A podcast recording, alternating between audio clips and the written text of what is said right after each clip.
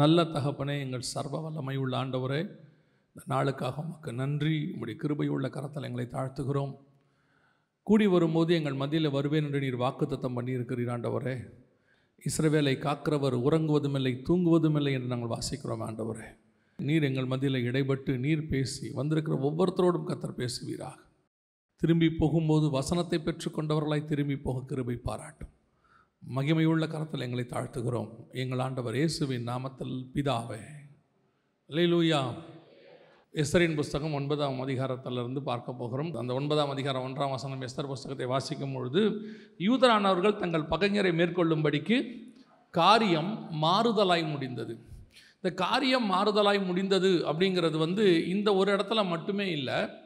Esther புஸ்தகம் ஃபுல்லாக பார்த்தீங்கன்னு சொன்னால் காரியம் மாறி மாறி நடந்துகிட்டே இருக்கும். நினைக்கிறது எதுவுமே அதில் நடக்காது. யார் நினைக்கிறதுமே அதில் நடக்காது. ஆமான் நினைக்கிறது நடக்காது முருதக்காய் நினைக்கிறது நடக்காது.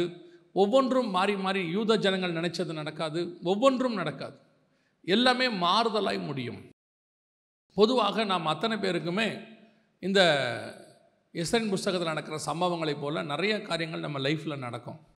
நாம் ஒரு எக்ஸ்பெக்டேஷன் அதாவது நான் சொல்லுவாங்க லைஃப் வந்து ஃபுல் ஆஃப் எக்ஸ்பெக்டேஷன்ஸ் அப்படின்னு சொல்லுவாங்க. எதிர்பார்ப்புகள் நிறைந்தது தான் வந்து வாழ்க்கை அப்படிம்பாங்க. ஆனால் பொதுவாக என்னை பொறுத்த வரைக்கும் நான் எனக்கு வச்சுருக்கிறது எப்படின்னா more expectations will give more disappointments அப்படின்னு சொல்லுவாங்க. அதிக எதிர்பார்ப்பு என்ன செய்யும்? அதிக ஏமாற்றத்தை கொடுக்கும். எதிர்பார்ப்பே இல்லாத ஒரு வாழ்க்கை இருக்குது பாருங்கள் அதில் வந்து பார்த்தீங்கன்னு சொன்னால் ஏமாற்றமே இருக்காது. ஆனால் எதிர்பார்ப்பு இல்லாமல் இருந்தால் வாழ்க்கை சுவாரஸ்யமாக இருக்காது அப்படின்னு சொல்லுவாங்க. ஆனால் என்னை பொறுத்த வரைக்கும் எதிர்பார்ப்பு இல்லாமல் இருக்கிறது சுவாரஸ்யமாக தான் இருக்குது. ஆண்டவர் என்ன செய்வாருங்கிறத டெய்லி பார்க்கலாம். நமக்குன்னு ஒரு எக்ஸ்பெக்டேஷனே கிடையாது. அப்போ நாம் நினைக்கிறது அப்படியே ஆப்போசிட்டாக நடக்கும். அல்லது நாம் நினைக்கிற விஷயத்துக்கு பதிலாக வேறொன்றை கர்த்தர் செய்வார். பெரும்பாலும் இந்த எஸ்தரின் புஸ்தகத்தில் அப்படிப்பட்ட காரியங்களை நாம் தொடர்ச்சியாக பார்க்க முடிகிறது. அதாவது நான்காம் அதிகாரத்திலிருந்து அந்த காரியங்களை நாம் ஒவ்வொன்றாக பார்க்கும் பொழுது அவர்கள் நினைக்கிற காரியம் ஒன்றுமே நடக்கவில்லை. ஒரு நான்கு காரியங்கள் ஏன் கடைசியாக அப்படி காரியம் மாறுதலாய் முடிந்ததுக்கு என்ன காரணம் அப்படிங்கிறதையும் நம்ம பார்த்துட்டு முடிக்க போகிறோம். முதலாவது ஒரு காரியம் மாறுதலாய் முடிந்தது. என்ன அப்படின்னு சொல்லி பார்க்கலாமே. எஸ்தரின் புஸ்தகம் ஆறாம் அதிகாரம் ஆறாவது வசனத்தையும் ஏழாவது வசனத்தையும் வாசிங்க. உள்ளே வந்தபோது ராஜா அவனை நோக்கி. ராஜா கனம் பண்ண விரும்புகிற மனுஷனுக்கு என்ன செய்யப்பட வேண்டும்? என்று கேட்டான்.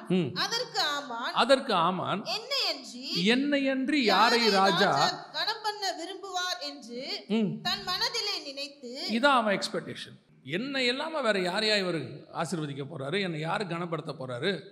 அப்படின்னு சொல்லி ஆமான் நினைத்து கொண்டு அப்புறம் ராஜாவை நோக்கி ராஜா கனம் பண்ண விரும்புகிற மனுஷனுக்கு செய்ய வேண்டியது என்னவென்றால் இதுதான் ஆமானுடையதான ஒரு எக்ஸ்பெக்டேஷன் இப்போ அவன் என்ன நினைக்கிறான்னா ராஜா மனசில் ஒன்று இருக்குது. ராஜா ஒன்று நினச்சிருக்கிறாரு. ஆனால் ராஜா என்ன சுச்சுவேஷனில் இருக்கிறாருன்னே தெரியாது. ராஜாவுடைய எண்ணம் என்ன சித்தம் என்ன தெரியாது. ஆனால் ராஜா ஒரு கேள்வி கேட்ட உடனே அவனாக ஒன்று நினச்சிக்கிட்டான் நம்மளை தவிர வேறு யாரப்பா அவர் கன பண்ண போகிறாரு அப்படின்னு சொல்லி.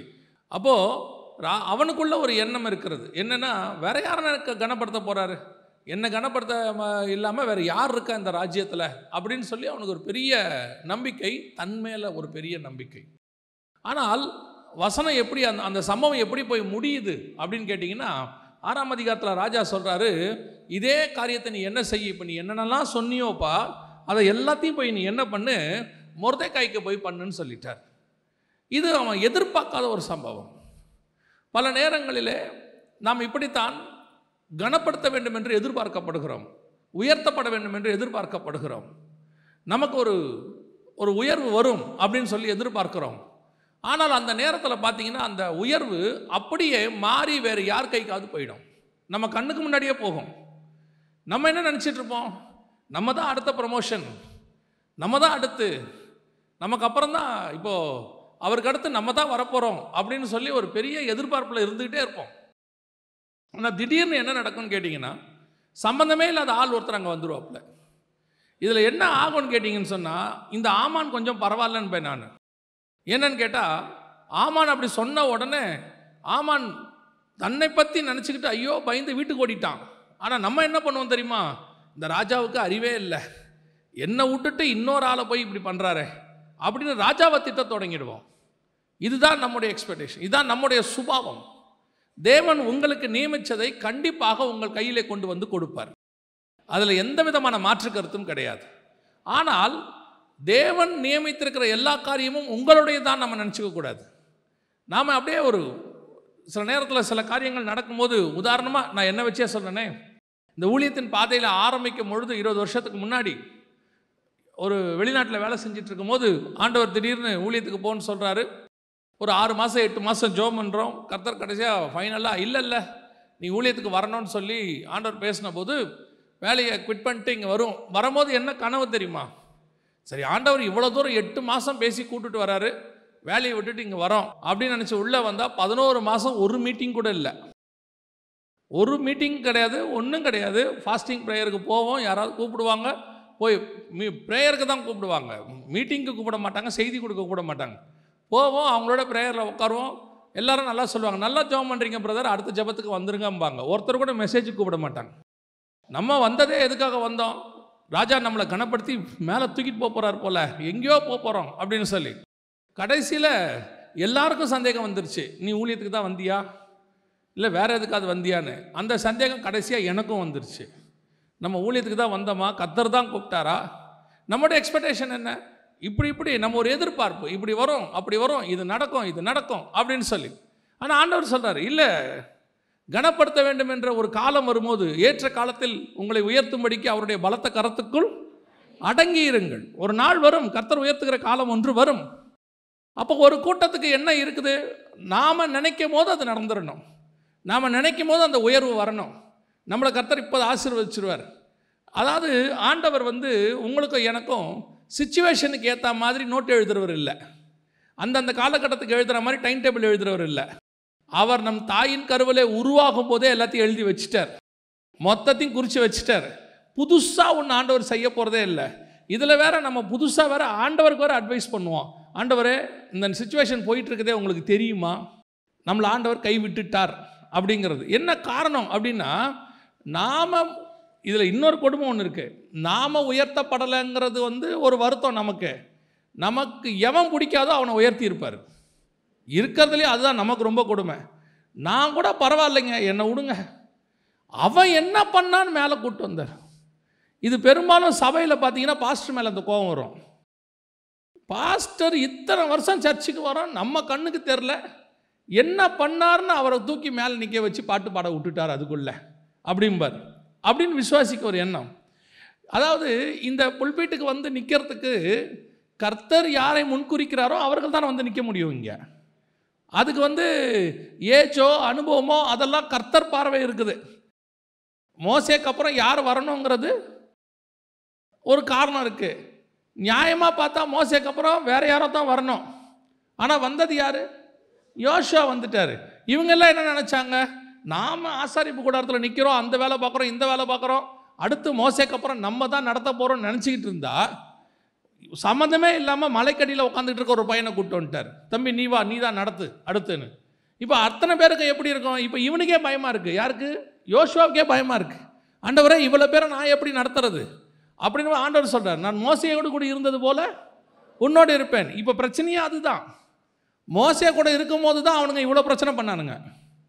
மோசே கூட இருக்கும்போது தான் முறுமுறுத்தானுங்க. மோசே கூட இருக்கும்போது தான் எதிர்த்து பேசினானுங்க. மோசே கூட இருக்கும்போது தான் என்னை கொல்ல பார்த்தியான்னு கேட்குறானுங்க வழியில் கொண்டு வந்து சாகடிக்க பார்த்தியான்னு கேட்குறாங்க இப்போ இவர் சொல்கிறாரு நான் மோசே கூட இருந்தது போலவே இருக்கிறேன். அதுக்கு நம்ம இருக்காமே இருக்கலாம். அவன் கூட இருக்கும்போது தான் இவ்வளோ பிரச்சனை வந்துச்சு ஆண்டவரே.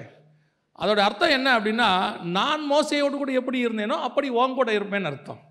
அதாவது மோசே கூட இருந்த மாதிரி இவங்க பார்த்த மாதிரி நீ பார்க்க மாட்டேன் நல்லா கவனிச்சு பாருங்கள் யோஷ்வா கிட்ட கர்த்தர் வந்த பிறகு ஒரு தடவை கூட அவர்கள் முறுமுறுக்கவில்லை. ஒரு தடவை கூட எதிர்த்து பேசவில்லை. ஒரு தடவை கூட அவனுங்க என்ன செய்யலை? அவங்களுக்கு விரோதமாக ஒரு வார்த்தை பேசலை. காணான் போய் சேர்ற வரைக்கும் பொறுமையாக இருந்தானுங்க. எதுக்கு உங்களுக்கு சொல்கிறேன் தெரியுமா? சில நேரத்தில் கர்த்தர் யாரை உயர்த்த வேண்டும் என்று வைத்திருக்கிறாருன்றது கர்த்தருக்கு நல்லா தெரியும். இவனை கொண்டு வந்து இந்த நேரத்தில் இப்படி உயர்த்தினா அது நல்லதாக முடியும் அப்படின்னு ஆண்டவருக்கு தெரியும். காட் ப்ரீ பிளான்டு எல்லாமே. நாம் நினச்சிக்கிட்டு இருக்கிற காரியம் நடக்காது. நாம் நினச்சிட்டு இருக்கிற காரியம் நடக்கணும்னு நினைக்கக்கூடாது. நாம் ஆண்டவருக்கு பிளான் கொடுக்க வேண்டியதில்லை. அவர்கிட்ட ஏற்கனவே ப்ளூ பிரிண்ட் இருக்குது அவர் தான் அடிக்கடி சொல்லுவார் நான் உனக்கு காண்பித்த மாதிரியின்படியே நீ கட்டுவதற்கு ஆமாம் நீ உன் இஷ்டத்தை யூஸ் பண்ணாதன்னு அர்த்தம். நீ எதுவுமே இம்ப்ளிமெண்ட் பண்ணிடாத already everything is pre planned இன்னைக்கு இதுதான் இங்கே பிரச்சனை. இதில் இன்னொரு கூட்டம் இருக்குது அது இதை விட கொடுமையான கூட்டம். ஆமான் கூட்டமே இங்கே இருக்குது இங்கே. அது என்ன தெரியுமா? இது எப்படியாவது அவனை தட்டி விட்டு மேலே வந்துடலான்னு ஒரு நினப்பில் இருக்கும். எப்படியாவது அவனை தட்டிட்டு என்ன செஞ்சிடலாம்? இவன் இவன் எப்படிப்பட்ட ஆட்கள் தெரியுமா இவங்க எல்லாரும்? இதில் ஆக்சுவலாக உண்மையாக பார்த்தீங்கன்னா முருதேக்காய் ராஜாவை காப்பாற்றியிருக்கிறான் ஆனால் அவன் அதை பற்றி என்ன செய்யல? ஒரு பெருசாக நினைக்கல. அவன் எங்கேயோ ஒரு வாசலில் போய் ரோட்டில் உட்காந்துருக்கிறான் இது என்ன சொல்கிறது ராஜா செலக்ட் பண்ணி மேலே வந்தாள் ஆனால் எஸ்தர் புஸ்தகத்தை நான் படித்த வரைக்கும் ஒன்று மட்டும் எனக்கு நல்லா தெரியுது. ஆமானை விட கொஞ்சம் அறிவு குறைவு தான் அந்த ராஜாவுக்கு.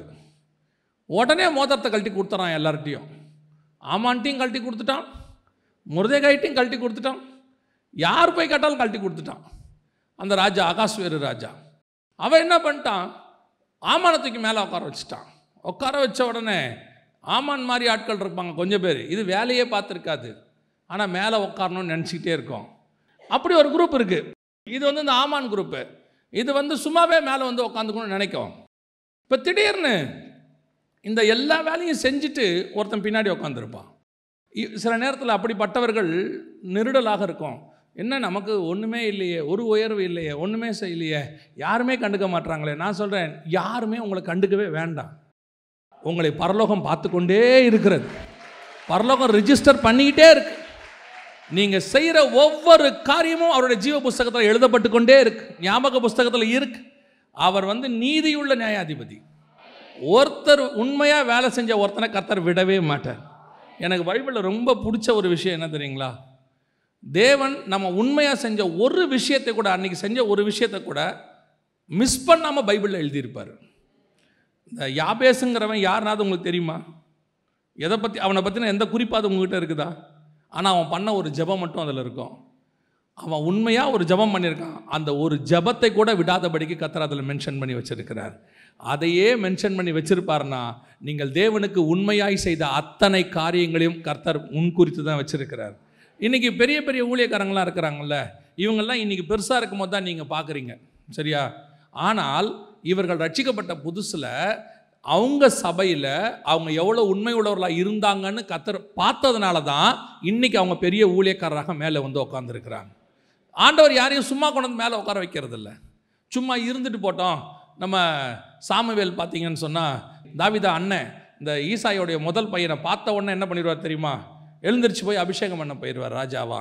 அப்போ ஆண்டவர் சொல்வார் நீயோ நீயோ முகத்தை பார்க்கிறாய். நானும் இருதயத்தை பார்க்குறான். ஆள் பார்த்தா வாட்ட சாட்டமாக இருக்கான். அப்படி பார்த்த உடனே ஓ சூப்பர். இவனை தான் ராஜாவாக இருக்கும் போல அப்படின்னு சொல்லிட்டு இவன் ஏந்திரிச்சு போயிட்டான். ஆனால் தாவிது வரும்போது பார்த்தீங்களா சாமுவேல் என்ன பண்ணுவான்னு?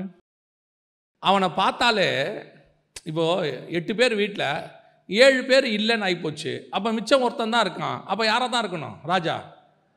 இது வந்து நார்மல் காமன் சென்ஸ் இல்லையா? நார்மல் காமன் சென்ஸ் எட்டு கால் பூச்சிக்கு எத்தனை கால்னு கேட்ட மாதிரி. அப்போ பாருங்கள் எட்டு பேர் வீட்டில் இருக்கான். ஏழு பேர் இல்லைன்ட்டாரு. அப்போ கண்டிப்பாக யார் தான் எட்டாவதாக உள்ளவன் தான். ஆனால் தாவீது வரும்பொழுது வசனம் சொல்லுகிறது கர்த்தர் சாமுவேலை பார்த்து நீ எழுந்து அவனை அபிஷேகம் பண்ணு என்றார். அப்படின்னா என்ன அர்த்தம்? தாவீது வரும்போது இவர் என்ன பண்ணியிருக்காரு உட்காந்தே இருக்காரு. ஆனால் முதல் பையன் வரும்போது என்ன பண்ணிட்டாரு?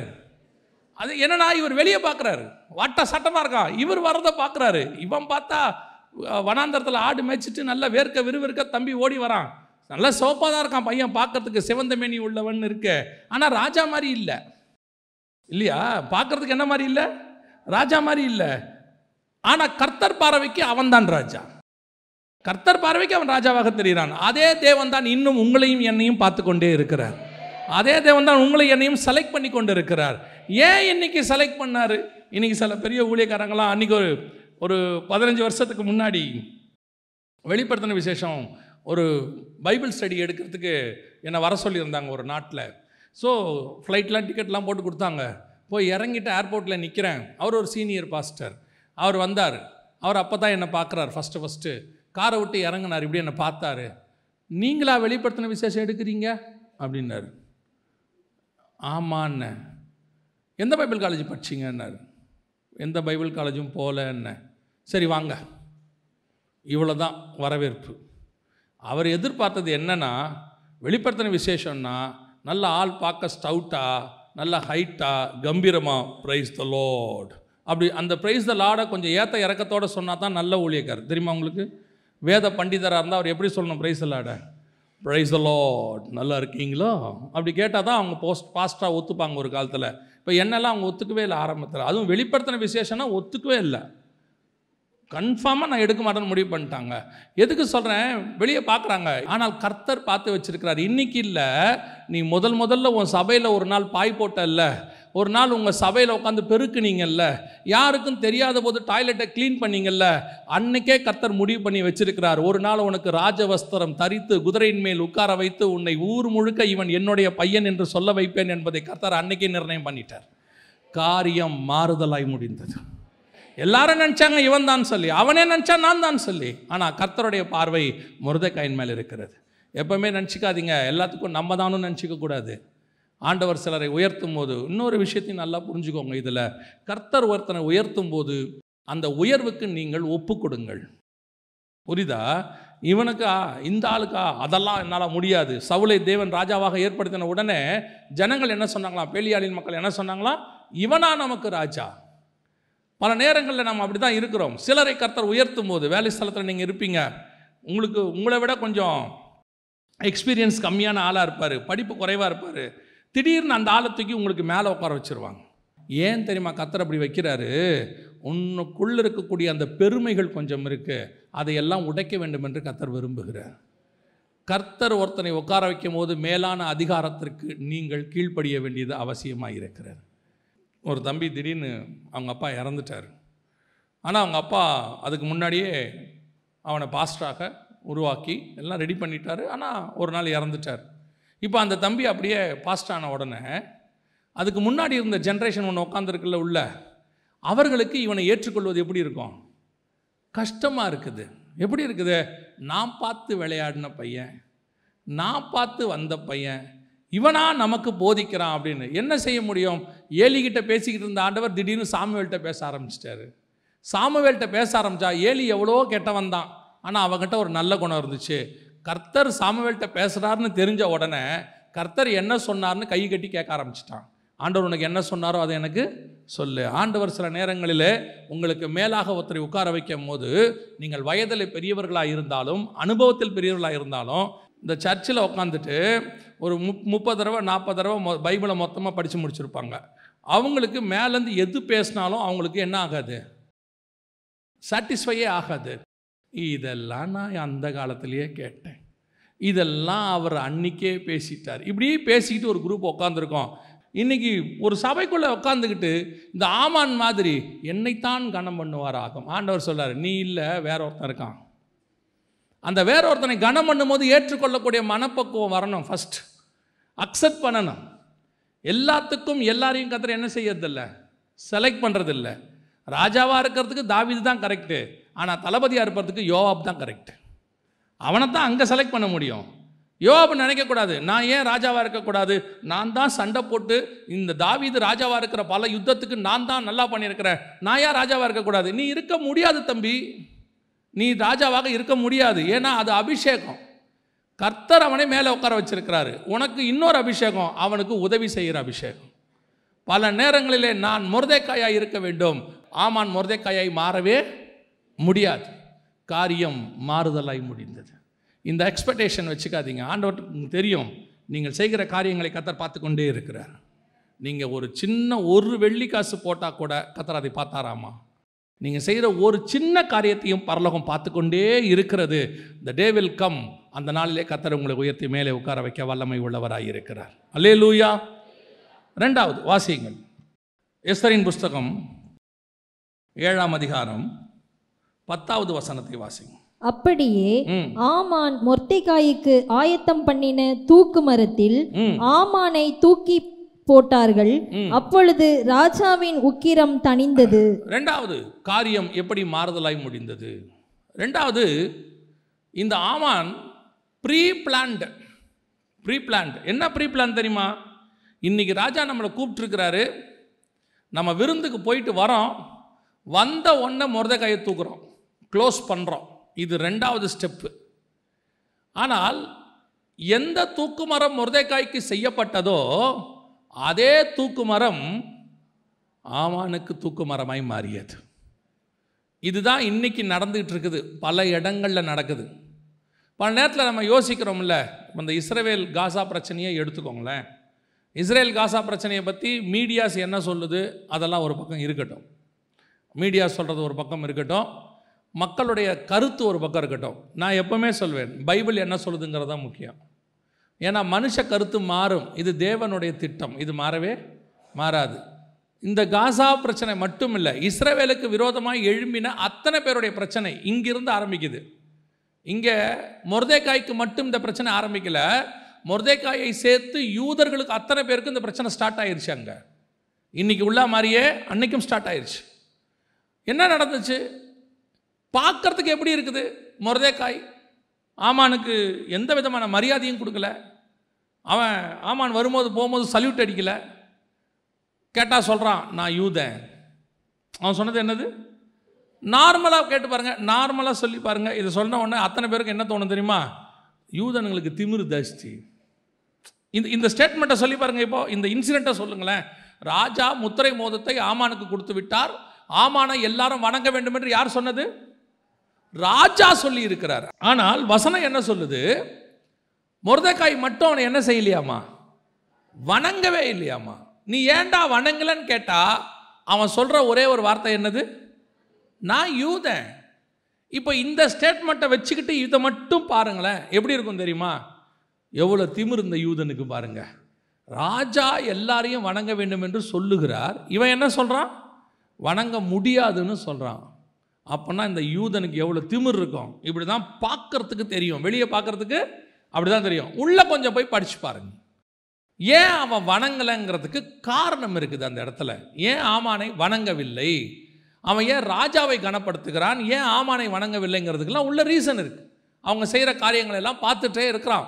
இந்த ஆமான் யூதர்களுக்கு என்ன செய்கிறான் யூதர்களுக்கு விரோதமாக என்ன பண்ணுறான் அவனுக்கு பேர் துஷ்ட ஆமான். என்ன ஆமான்? துஷ்டாமன் அவன் வணங்க மாட்டேங்கிற முடிவுக்கு வந்துட்டான். இப்போ நீங்கள் உள்ளே போய் படித்து பார்த்தீங்கன்னா தான் தெரியுது யூதன் செஞ்சதுக்கு என்ன இருக்குது? ஒரு காரணம் இருக்கிறது அப்படின்னு இருக்கு. நீங்கள் இந்த இதை ஃபுல்லாக படித்து பாருங்களேன். வெளிப்படையாக நீங்கள் நார்மலாக படிச்சீங்கன்னா எஸ்தரும் முருதேக்காயும் சேர்ந்து யூதர்களுக்கு விரோதமாக இருந்த எல்லாரையும் க்ளோஸ் பண்ணி போட்டாங்கன்னு இருக்குது. நார்மலாக இருக்கும்போது படிச்சு பாருங்க. ஆனால் உள்ள கொஞ்சம் டீப்பாக போய் படிச்சு பாருங்க. அதுக்கு முன்னாடி அத்தனை பேரும் யூதர்களை கொலை பண்ணுவதற்கு டேட்டை ஃபிக்ஸ் பண்ணிட்டாங்க. பதிமூணாம் தேதி இவங்களை க்ளோஸ் பண்ணுறோன்னு முடிவு பண்ணிட்டாங்க. பன்னெண்டாம் மாதம் பதிமூணாம் தேதி. ஆனால் அந்த விஷயம் பின்னாடி தான் வருது. முன்னாடி படிக்கும்போது பார்த்தீங்கன்னா எஸ்தரும் முருதேக்காயும் சேர்ந்து எல்லாரையும் கொலை பண்ணிட்டாங்க. அப்படிதான் அந்த மாதிரி தான் இன்றைக்கும் சரி. யூதர்களுக்கு விரோதமாக வரக்கூடிய செய்திகள் எல்லாமே பார்க்கறதுக்கு மீடியாவில் எல்லாரும் சொல்கிறாங்க இந்த யூதர்கள் பாருங்கள் பாலஸ்தீனத்தில் இந்த மாதிரி பண்ணிட்டாங்க அப்படின்றாங்க. யூதர்கள் பண்ணுறதுக்கு முன்னாடி யூதர்களை என்ன பண்ணாங்க? அவனுடைய ரியாக்ஷனை தான் நம்ம பார்க்குறோமே ஒழிய for each and every reaction opposite reaction சொல்லுவாங்க. For each and every action என்ன நடந்துச்சு? என்ன பண்ணான்? சில ஆட்கள் இருக்காங்க.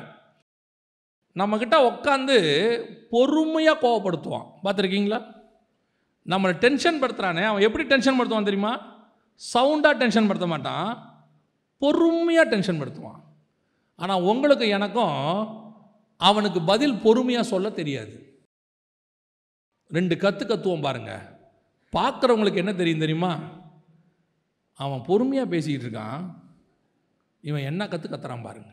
சில நேரத்தில் நம்மளை ட்ரிகர் பண்ணுற ஆட்கள் இருக்குது. அப்படி நம்மளை கோவப்படுத்தி விட்டு அது அமைதியாக உட்காந்துருக்கும் அப்புறம் சொல்லுவாங்க அவர் ரொம்ப கோவக்கார் ரொம்ப திட்டார் கடிக்க கை ஓங்கிட்டார். ஏன் ஓங்கினார்? அதான் பிரச்சனை. இஸ்ரவேலுக்கும் இப்போ அதான் பிரச்சனை. இஸ்ரேவேல் அடித்தா எல்லா சேனல்லையும் வந்துடும் இஸ்ரேவேலை நீங்கள் போய் அடித்து பாருங்கள் ஒன்று ரெண்டு சேனலில் ஓரமாக வரும். அவன் ஆயிரம் பேரை கொண்டானா பிரச்சனை இல்லை. இவன் திருப்பி பத்தாயிரம் பேரை கொண்டுருவான் அது பிரச்சனை இஷ்யூ ஆகிடும் அந்த மாதிரி தான் அன்னைக்கும் நடந்துச்சு. இந்த புக்கு முழுக்க வாசித்து பாருங்க. எஸ்தரின் புஸ்தகத்தில் அப்படி தான் இருக்குது அப்போ என்ன நடந்துச்சு? இந்த முருதைக்காய்க்கு அவன் செஞ்சுட்டான் ஒரு தூக்கு. இவனை தூக்குறோம் இவன் இல்லாமல் பண்ணுறோம் காலி பண்ணுறோம் அப்படின்னு சொல்லி. ஆனால் கர்த்தர் எப்படி காரியத்தை மாறுதலாய் முடிய பண்ணினார் எந்த தூக்கு மரத்தை இவனுக்கு செஞ்சு வச்சானோ அதை விட பெரிய ஆச்சரியம் என்ன தெரியுமா? இந்த தூக்கு மரத்தை முருதைக்காய்க்கு செய்ய சொல்லி ஒருத்தர் இவனுக்கு ஐடியா கொடுத்தாங்க. யார் கொடுத்தது ஐடியா ஒய்ஃபு அவங்க தான் சொன்னாங்க பதினாலாவது வசனம் அஞ்சு பதினாலு. அப்பொழுது அவன் மனைவியாகிய சிரேஷும் அவனுடைய சிநேகிதர் எல்லாரும் அவனை பார்த்து ஐம்பது முழ உயரமான ஒரு தூக்குமரம் செய்யப்பட வேண்டும். அதிலே முர்தகாயை தூக்கி போடும்படி நாளைய தினம் நீ ராஜாவுக்கு சொல்ல வேண்டும். பின்பு சந்தோஷமாய் ராஜாவுடனே கூட விருந்துக்கு போகலாம் என்றார்கள். இவங்களே தான் அடுத்த அதிகாரத்தில் சொன்னாங்க நீ தாழ்ந்து போக தொடங்கினீர். நீ அவனை மேற்கொள்ள முடியாது. ஆமானுக்கு வாச்சது எதுவுமே சரியில்லை. மனைவியும் அதே தான் ஃப்ரெண்ட்ஸும் அதே தான் அவன்தான் இந்த ஐடியா கொடுத்தவனே ஆமானுக்கு இந்த முருதைக்காய்க்கு இந்த மரத்தை செஞ்சிருன்னு. அவனே தான் அடுத்த அதிகாரத்தில் சொல்கிறான் இல்லை இல்லை உன்னால் மேற்கொள்ளவே முடியாது. இதுதான் ஆமான் மாதிரி ஆட்களுக்கு நேரிடும். இவன் சுய புத்தி இல்லாதவன். இவன் ஒரு தூக்கு ஒரு மரத்தை செஞ்சுட்டான் அவன் பேச்சை கேட்டு அதுவே கடைசியில் அவனுக்கு என்னவா மாறிடுச்சு தூக்கு மரமாக மாறிடுச்சு இன்றைக்கும் இப்படி ஒரு கூட்டம் இருக்குது யார் பேச்சையாவது கேட்டுக்கிட்டு அதுக்கு அதுவே தூக்க மரம் செய்கிறது அதுக்கு அதுவே கொண்டு போய் சாகிறது. இருக்குது ஒரு குரூப் இருக்குது நம்ம இதுக்கு ஆலோசனை கொடுக்குற ஒரு குரூப் இருக்குது அவங்கள இந்த இடத்த விட்டு தூக்கிடணும். நம்ம அந்த இடத்துக்கு வந்துடணும். இவங்களை இல்லாமல் பண்ணிடணும் காலி பண்ணிடணும். அப்படிலாம் பிளான் பண்ணி பண்ணுவான். இவனுக்கு கொஞ்சம் பேர் என்ன செய்வாங்க? அட்வைஸ் எல்லாம் பண்ணுவாங்க. பிரதர் நீங்கள் இப்படி பண்ணிங்கன்னா இந்த மாதிரி செஞ்சீங்கன்னா அவரை கரெக்டாக லாக் பண்ணி தூக்கிடலாம் பிரதர்னு கடைசியில் பார்த்தா எந்த பிளான் பண்ணானோ அந்த பிளானில் அவனே க்ளோஸ் ஆயிடுவான். கடைசியில் அந்த இடத்துல அவனே இருக்க மாட்டான். இதுதான் எப்போவுமே காரியம் மாறுதலாய் முடியும். எப்பவுமே உங்களுக்கு நான் ஒரு விஷயத்தை இந்த செய்தியின் வாயிலாக உங்களுக்கு சொல்கிறேன் கவனிங்க. யாரையுமே நீங்கள் தண்டிக்கணும்னு நினைக்கவே நினைக்காதீங்க. அவங்க தப்பு செஞ்சிருந்தால் கர்த்தரே அவர்களுக்கு நியாயம் தீர்க்க வல்லமை உள்ளவராக இருக்கிறார். நம்ம நியாயந்தீர்க்க போனோம்னா சில நேரத்தில் அது தவறுதலாக முடியும். ஒரு ஓமையில் ஆண்டவர் சொல்வார் நீர் நல்ல நிலங்களை விதைத்தீர். கலைகளை யாரோ விதைச்சிட்டாங்க. கலைகளை நாங்கள் வேணால் பிடுங்கட்டோமான்னு சொல்லி அவங்க என்ன செய்வாங்க? கேட்பாங்க. அப்போ ஆண்டவர் சொல்வார் நீங்கள் கலைகளோடு கூட சேர்த்து நல்ல விதைகளையும் பிடுங்கி விடுவீர்கள். அதனால் அதை வளர விட்டுருங்க நான் பார்த்துக்கிறேன் பார். பல நேரங்களில் நியாய தீர்ப்பு கொடுக்குற அதிகாரத்தை கர்த்தர் தான் கையில் வச்சிருக்கிறாரு. நம்ம கையில் அதை கர்த்தர் கொடுக்கவே இல்லை. இப்போ நம்ம நியாய தீர்ப்பு கொடுக்குற இடத்துக்கு வந்துடுவோம் இவனை தூக்கிடலாம் அவனை போட்டுடலாம் அவனை இல்லாமல் பண்ணிடலாம். அப்படி செய்யவும் செய்வார்கள் கொஞ்சம் பேர். ஒரு ஆலயத்தில் ஒரு சபையில் ஒரு உதவி ஊழியர் இருந்தார். அவருக்கு அப்புறம் இன்னொரு உதவி ஊழியர் வந்து சேர்ந்தார். அவருடைய வேலையே என்னென்னா போதகர்கிட்ட போய் எல்லாரையும் போட்டு கொடுக்கறது. அதான் அவருடைய வேலையே அதான். ஒரு நல்ல மனுஷனை என்ன பண்ணிட்டார்? போட்டு கொடுத்துட்டார். போட்டு கொடுத்து அவரை பற்றி சில விஷயங்கள்லாம் சொன்ன உடனே அந்த ஊழியக்காரரும் அதை நம்பிட்டார். நம்பிட்டு அந்த மனுஷனை அனுப்பிட்டார். இப்போ அந்த இடத்துக்கு இவன் வந்துட்டான். இவனுக்கு ஒரே சந்தோஷம். என்ன சந்தோஷம்? அந்த போஸ்டிங்க்கு நம்ம வந்துட்டோம் அவனை தூக்கிட்டோம் அப்படின்னு. மூணே வருஷம்தான். கரெக்டாக மூணு வருஷம். எவன் இன்னொருத்தனை தூக்கிட்டு அந்த இடத்துக்கு வந்தானோ அவன் மேலே திருட்டு பழியை சுமத்தி அவனை அந்த ஊழியத்தை விட்டு தூக்கிட்டாரு. தூக்கினதும் அதே போதகர் தான். அப்போது அந்த தூக்கப்பட்ட பிறகு அந்த மனுஷன் என்கிட்ட வந்து பேசினார். பேசும்போது சொன்னார் பாருங்க பாஸ்டர் விசாரிக்காமல் என்னை அனுப்பிச்சி விட்டாருன்னாரு. நான் கேட்டேன் ஏன் அனுப்புனார்? இல்லை என் மேலே இந்த மாதிரி ஒரு பழி சொல்லிட்டாரு. அதுக்கு காரணம் தெரியுமான்னாரு. நான் சொன்னேன் எனக்கு காரணம் வேற ஒன்று இருக்குது தெரியும். நீங்கள் சொல்கிற காரணம் இல்லைன்னு. என்னன்னாரு? நீ ஒருத்தனை தூக்கணும்ல மூணு வருஷத்துக்கு முன்னாடி. இப்போ உன்னை கருத்தை தூக்கிட்டார் அவ்வளோதான் நீ எதை விதைத்தாயோ அதையே அறுப்பை. யாருக்கும் தீங்கு நினைக்கிற சுபாவத்தை மட்டும் வச்சுக்கவே வச்சுக்காதீங்க. ஒருவேளை அவர்கள் தீங்கு நினைத்தவர்களாக இருந்தாலும் ஜஸ்ட் அப்படியே இக்னோர் பண்ணிட்டு போயிட்டே இருங்க.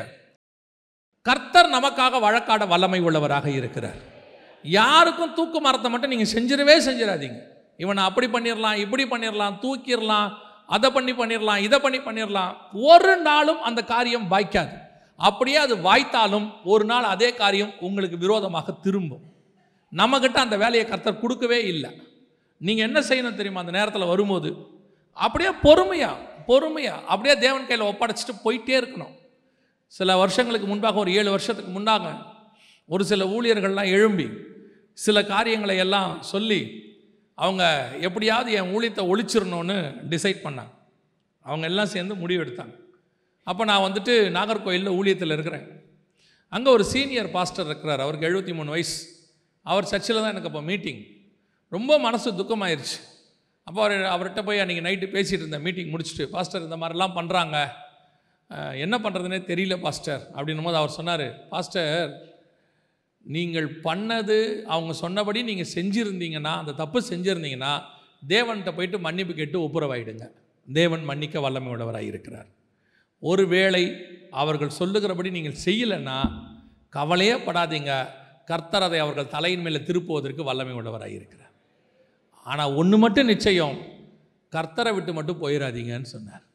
அது அனுபவத்தில் அவர் சொன்ன வார்த்தை. யாருக்கு விரோதமாக ஒரு வார்த்தையும் பேசாதீங்கன்னு சொன்னார். உண்மை நான் சொல்கிறேன் ஒருத்தருக்கு விரோதமாக பேசலை. விட்டுட்டேன் அப்படியே விட்டுட்டேன்.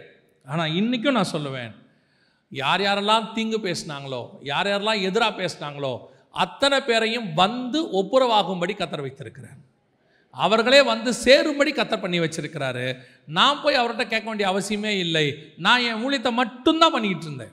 வேற எதையுமே செய்யலை. ஆனால் ஒன்று நடந்தது. கர்த்தர் காரியத்தை மாறுதலாய் முடிய பண்ணினார். உங்கள் ஊழியத்தை உங்கள் அபிஷேகத்தை உங்களுக்கு கர்த்தர் கொடுத்ததை அல்லது உங்களுக்கு கொடுத்த பொறுப்பை அல்லது உங்களுக்கு கொடுத்த வேலையை கர்த்தரை தவிர வேற யாரும் உங்கள் கையிலிருந்து எடுக்கவே முடியாது. காரணம் அதை கொடுத்தவர் கர்த்தர். யார் வேணாலும் தூக்குமரம் செய்யட்டும். யார் வேணாலும் சொல்லட்டும். உன்னை இன்னைக்கு தூக்கிடுவேன் காணாம பண்ணிடுவேன் சர்ச் இல்லாமல் பண்ணிடுவேன் இல்லை உன்னை இல்லாமல் பண்ணிடுவேன். நாளைக்கு இந்நேரம் நீ இருக்க மாட்டேன் எலியாவை பார்த்து ஒரு வார்த்தை சொல்லிச்சு அந்த அம்மா. நாளைக்கு இந்நேரம் உன் தலை இருக்காதுன்னு சொன்ன அம்மா செத்து போச்சு. எலியா கடைசி வரைக்கும் சாகவே இல்லை. அந்த தேவன் இன்னும் ஜீவனோடு கூட இருக்கிறார். அந்த தேவன் ஒரு நாளும் உங்களை என்னையும் கைவிட போகிறதே கிடையாது. சொல்கிறவன் சொல்லட்டும் தூக்கு மரம் செய்யட்டும். சொல்லவே சொல்லட்டும். என்ன வேணாலும் சொல்லட்டும். இதோட முடிஞ்சிருச்சுன்னு சொல்லட்டும். முடிஞ்சிருச்சுன்னு கர்த்தர் சொன்னால் தான் முடிஞ்சிச்சு. மனுஷன் சொன்னால் முடிஞ்சிச்சு கிடையவே கிடையாது. அவங்க வேணால் சொல்லட்டும் உங்கள் வாழ்க்கையில் இதோட உன்னை க்ளோஸ் பண்ணிட்டேன். உனக்கு இதுக்கப்புறம் எதுவும் கிடையாது. சில நேரங்களில் டாக்டர் சொல்லிடுவாங்க என்ன சொல்லிடுவாங்க தெரியுமா? இனிமேட்டு உங்களுக்கு குழந்தையே பிறக்காது அப்படின்றவாங்க அவ்வளோதான் அதுக்கப்புறம் பார்த்து ஆண்டவர்கிட்ட போய் நீங்கள் ஜெபம் பண்ணிங்கன்னா கர்த்தர் மிராக்கலாக குழந்தை கொடுப்பார். கர்த்தர் ஏன் வெயிட் பண்ணார் தெரியுமா? அவங்க அந்த தூக்குமரம் செய்கிற வரைக்கும் கர்த்தர் வெயிட் பண்ணிக்கிட்டே இருப்பார். ஏன்னா தூக்குமரம் செஞ்சால் தானே அதில் அவங்கள போட முடியும். உங்களுக்கு அந்த ரிப்போர்ட் வர வரைக்கும் கர்த்தர் வெயிட் பண்ணிக்கிட்டே இருப்பார். நீங்களும் எல்லா ஹாஸ்பிட்டல் போயிடுவீங்க எல்லா டாக்டரும் பார்த்துருவீங்க எல்லாம் பண்ணிவிட்டு கடைசியாக மெடிக்கல் ரிப்போர்ட் கையில் இருக்கும். உங்களுக்கு குழந்தை பிறக்காது அப்படின்னு. இப்போ அந்த மெடிக்கல் ரிப்போர்ட்டை கையில் வச்சுக்கிட்டு நீங்கள் ஜோம் பண்ணி பாருங்கள் கர்த்தர் பிள்ளையை கொடுக்க வல்லமை உள்ளவராக இருக்கிறார். இப்போ நீங்கள் போய் டாக்டர்கிட்ட சொன்னீங்கன்னா அவங்க என்ன சொல்லுவாங்க தெரியுமா? அடுத்த வார்த்தை it's it's a medical miracle அப்படிம்பா அது மெடிக்கல் மிராக்கல் இல்லை. காட்ஸ் மிராக்கல் மெடிக்கலில் ஏது மிராக்கல் மெடிக்கலில் மிராக்கலே கிடையாது. மிராக்கல் கர்த்தர்கிட்ட தான் இருக்குது. எப்போ தூக்கு மரம் செய்கிறானோ நீங்கள் நினச்சிக்கணும் அந்த தூக்கு மரத்தில் அவன்தான் விழப்போகிறான். நீங்களும் நானும் விழப்போகிறது கிடையாது. ஆனால் வரும். தூக்கு மரம் ரெடி ஆகிடும் எல்லாம் செஞ்சிருவாங்க. கண்ணுக்கு முன்னாடி கொண்டாந்துருவாங்க. உன்னை க்ளோஸ் பண்ணுறேன்னு முடிவு பண்ணி சொல்லிடுவாங்க ஆனால் ஒன்று மட்டும் நீங்கள் தெரிஞ்சுக்குங்க. தூக்கு மரத்தில் கத்தர் என்னை ஒரு நாள் என்ன செய்ய மாட்டார்? போட அனுமதி கொடுக்கவே மாட்டார். ஒரு நாள் பைபிள் படிச்சுட்டு இருக்கும்போது இந்த வனாந்தரத்தை பற்றி படிக்கும்போது ஆண்டவர் ஒரு காரியத்தை உணர்த்தினார். இந்த வனாந்தரத்தில் யாராவது தேவ மனுஷன் நீதிமான் செத்துருக்குறானா பாத்தியான்னு கேட்டார். நீங்கள் ஆரம்பத்தில் எடுத்துக்கோங்க. வனாந்தரத்துக்கு போகாத நீதிமான்களே கிடையாது. அது ஆபரகமாக இருக்கட்டும் அதுக்கப்புறம் ஈசாக்கு யாக்கோபு இஸ்ரவேலர்கள் கடைசியாக இயேசு கிறிஸ்து வரைக்கும் ஏன் பவுல் வரைக்கும் எல்லாம் வனாந்தரத்துக்கு போயிட்டாங்க. ஒருத்தர் கூட வனாந்தரத்தில் என்ன செய்யலை? சாகவே இல்லை. ஒருத்தர் கூட சாகலை. கடைசி ஆவியானவர் உணர்த்தினார் நீதிமான்கள் மட்டும் இல்லை துஷ்ட மனுஷனாகிய இஸ்மவேலை கூட நான் வனாந்தரத்தில் காப்பாற்றி இருக்கிறேன் அவனையே காப்பாற்றினா உன்னை காப்பாற்ற மாட்டேனா? நம்மளை கத்தர் காப்பாற்ற மாட்டாரா? யார் வேணாலும் என்ன வேணாலும் சொல்லிட்டு போட்டோம். என்ன வேணாலும் உருவாக்கட்டும். இதோட உங்களுக்கு முடிஞ்சிருச்சுன்னு சொல்லட்டும். இதோட உன்னை வேலையை விட்டு தூக்கிட்டோம். சிலர் சொல்லுவாங்க ஒரு ஒரு மனுஷனை சொன்னாங்க கடையெல்லாம் அவனை நம்பினவங்களாம் ஏமாற்றிட்டாங்க கடை க்ளோஸ் ஆயிடுச்சு அதாவது பிஸ்னஸ் க்ளோஸ் ஆயிடுச்சு அப்போது அந்த மனுஷனை பார்த்து அந்த க்ளோஸ் பண்ண ஒரு ஆள் சொன்னார் இதோட அவ்வளோதான் உன் கதை முடிஞ்சிச்சு அப்படின்னார். ஆனால் அந்த மனுஷன் வந்து கத்தரை அழிஞ்ச மனுஷன். அந்த மனுஷன் சொன்னான் கடை க்ளோஸ் ஆயிருச்சுன்னு சொல்லுங்கள் நான் ஒத்துக்கிறேன்.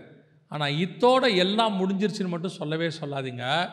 கடை மட்டும்தான் க்ளோஸ் ஆகிருக்கு கர்த்தர் என் பட்சத்தில் இருக்கிறாருன்னா என்ன காரியம் பார்த்தீங்கன்னா அடுத்த ரெண்டு வருஷத்தில் அந்த கடையை க்ளோஸ் பண்ணுறதுக்கு காரணமாக இருந்த மூல ஆள் செத்து போனார். வியாதிப்பட்டு செத்து போனார். அவர் செத்த விதம் ரொம்ப கோரமாக இருந்துச்சு. ஆனால் இந்த மனுஷனையோ கர்த்தர் ஆசீர்வதிச்சு அதை விட பல மடங்கு கர்த்தர் ஆசீர்வதிச்சு உயர்த்தி மேலே கொண்டு வந்து உட்கார வச்சுட்டார். லேலூயா அவங்க என்ன வேணாலும் செய்யட்டும் என்ன தூக்குமாற வேணாலும் பண்ணட்டும். பண்ணி முடிக்கும் போது உங்களுக்கு மட்டும் ஒன்று தெரியணும் இதில் நான் சாக போகிறதே கிடையாது. இதில் அவன்தான் சாக போகிறான் எவன் உங்களுக்கு குழி வெட்டினானோ அந்த குழியில் அவனே விழுவான். எவன் தாவீது சாக வேண்டும் என்று விரட்டினானோ அவனே சாவான். தாவீது சாக மாட்டான் ராஜாவாக மாறுவான். காரியம் எப்படி முடிந்தது? மாறுதலாய் முடிந்தது. கடை மூன்றாவதாக ஒரு காரியம். வாசிங்க. ஒன்பதாம் அதிகாரம். இப்போ நம்ம வாசிச்ச அதே வசனம். எஸ்தரின் புஸ்தகம் ஒன்பது ஒன்று வாசிங்க. ராஜாவின் வார்த்தையின்படியும் அவனுடைய கட்டளையின்படியும் செய்யப்படுகிறதற்கு ஆதார் மாதம் என்கிற பனிரெண்டாம் மாதம் பதிமூன்றாம் தேதியிலே யூதரின் பகைஞர் அவர்களை மேற்கொள்ளலாம் என்று நம்பினார்களே. அந்நாளிலே தானே யூதரானவர்கள் தங்கள் பகைஞரை மேற்கொள்ளும்படிக்கு காரியம் மாறுதலாய் முடிந்தது. இது அடுத்த மாறுதல். என்ன தெரியுமா? யூதரை மேற்கொள்ள வேண்டும் என்று அவர்கள் நம்பினார்கள். யார் நம்பினது? பகைவர் நம்பினார்கள். அவங்க பகைவர் என்ன நினைச்சாங்களா? இவனை என்ன பண்ணிடலாம் மேற்கொண்டுடலாம் ஈஸி இன்னைக்கும் யூதர்களை பார்த்து மேற்கொண்டுடலாம் அப்படின்னு அவங்க பகைவர் நினைக்கிறதுக்கு காரணம் என்னன்னா ஒரு சின்ன கூட்டம் மைனாரிட்டி ஒரு சின்ன கூட்டம்.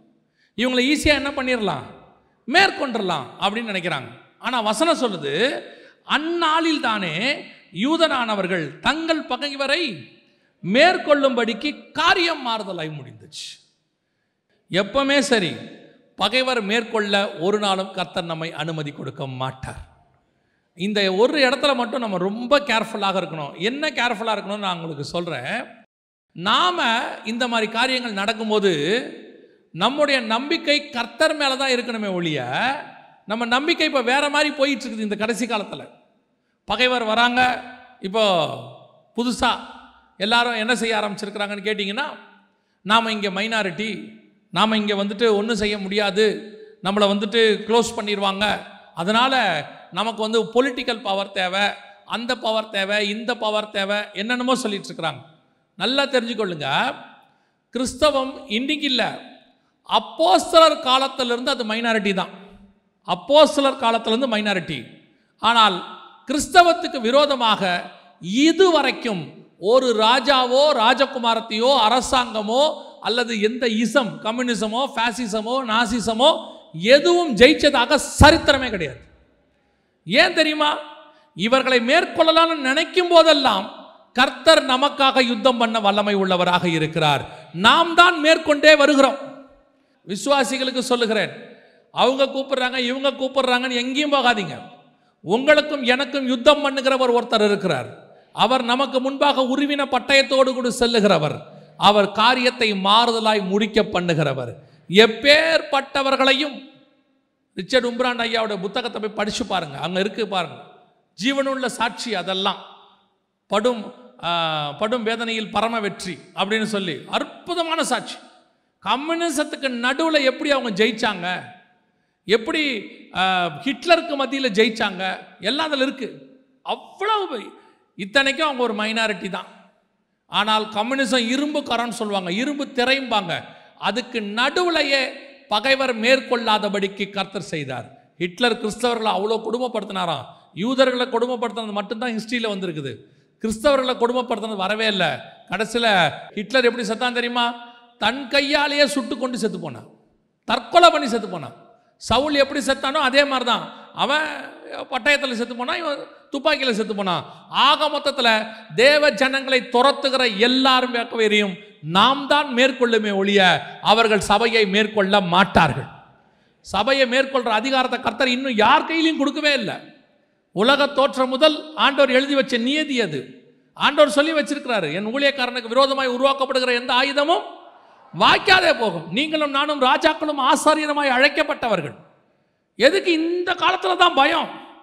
அதான் இப்போ பாருங்க யூதர்களுக்கு இருந்த ஒரு பெரிய ப்ளஸ் பாயிண்ட் என்னன்னு மட்டும் பாருங்க. வாசிங்க அந்த வசனத்தை வாசிங்க. ரெண்டாவது வசனம் வாசிங்க பாப்போம். அதே அதிகாரம் ரெண்டாவது வசனம் ஒன்பது ரெண்டு. யூதர் அகாஸ்வேரு ராஜாவின் சகல நாடுகளிலும் உள்ள பட்டணங்களிலே தங்களுக்கு பொல்லாப்பு வர பண்ண பார்த்தவர்கள் மேல் கை போட கூடிக்கொண்டார்கள். ஒருவரும் அவர்களுக்கு முன்பாக நிற்கக்கூடாதிருந்தது. அவர்களை பற்றி சகல ஜனங்களுக்கும் பயம் உண்டாயிற்று. இதுதான் முக்கியம். நம்ம மேல கை போடுகிற அதிகாரத்தை கர்த்தர் யாருக்கும் தரல. அதே நேரத்தில் நமக்கு எதிராக நிற்பதற்கு கர்த்தர் யாருக்கும் என்ன கொடுக்கல? அனுமதி கொடுக்கல. அதில் ஒன்று கர்த்தர் செஞ்சிருக்கிறாரு. என்ன தெரியுமா? நம்மை பற்றின பயம். அதான் முக்கியம். நம்மை பற்றின பயம். என்ன பயம்? இவ்வளோ சபை இருக்குதுங்கிற பயம் இல்லை. என்ன பயம் தெரியுமா? கர்த்தர் நம்மோடு கூட இருக்கிறார். அந்த பயம் அவர்களுக்கு வரும். அது வரும் கண்டிப்பாக இவன் யோசித்து பாருங்க. யோவான் ஸ்நானகன் ஒத்த ஆள். வனான் வனாந்தரத்தில் இருக்கிறார். வசனம் சொல்லுது அவரை பார்த்து ஏரோது பயந்திருந்தான்னு பைபிள் சொல்லுது. எலியா ஒத்த ஆள் தான் ஆனால் ஆகாபு எலியாவை பார்க்க வந்தான்னு இருக்குது. அவன் கூப்பிட்றான் போய் வர சொல்லுங்கிறான் ஆகாப்பு வந்தான்.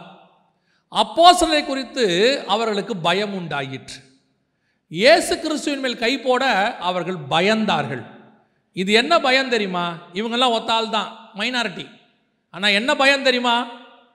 நம்ம மேலே இருக்கிற அபிஷேக பயம். இந்த பயம் மாம்சத்தை உண் மாம்சத்தில் வரக்கூடியதல்ல ஆவியிலே வரக்கூடியது. உங்களை பற்றின பயத்தை ஸ்பிரிட்டில் உண்டாக்குவார் கர்த்தர். அவங்களுக்கு பயத்தை உண்டாக்குவார் உங்களுக்கு தைரியத்தை உண்டாக்குவார். உங்களுக்குள்ள ஒரு தைரியம் வரும் அத்தாரிட்டி வரும். இது இந்த கடைசி காலத்தில் மிஸ்ஸிங் இயேசு கிறிஸ்து பேசும்போது என்ன சொன்னான் தெரியுமா? முகதாட்சணியம் இல்லாமல் நீர் பேசுகிறீர்.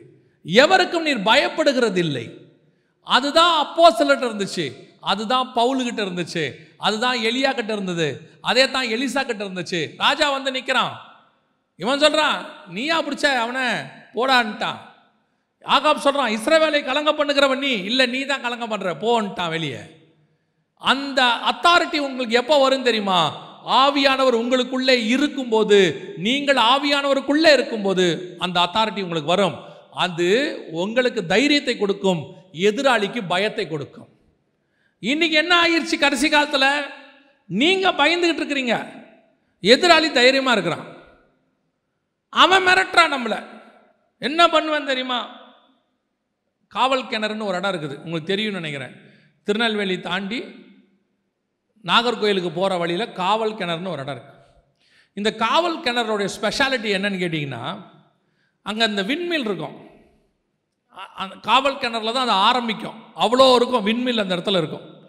அப்போது அந்த விண்மில் நிறையா இருக்கும் நூற்று கணக்கில் இருக்கும். அதில் ஒரு விண்மில் மட்டும் வைக்கும் போது ரூல் படி பக்கத்தில் வீடு இருந்தால் வைக்கக்கூடாது. அதோடைய ரூல் அப்படி தான் பக்கத்தில் வீடு இருந்தால் ஏன்னா அது சுற்றும் போது அதுக்குள்ளேருந்து கொஞ்சம் கிரீஸ் கீழெல்லாம் வரும். அது ரொம்ப உடம்புக்கு எரிச்சலை உண்டாக்கும். அதனால் வீட்டு பக்கத்தில் வைக்கக்கூடாது. நீங்கள் எந்த விண்மில் பக்கத்தில் பாருங்கள் வீடு இருக்காது. ஏற்கனவே அங்கே ஒரு சர்ச் இருக்குது சர்ச்சு பக்கத்தில் கொண்டு வந்து விண்மில்ல ஒருத்தர் வைக்கிறான்.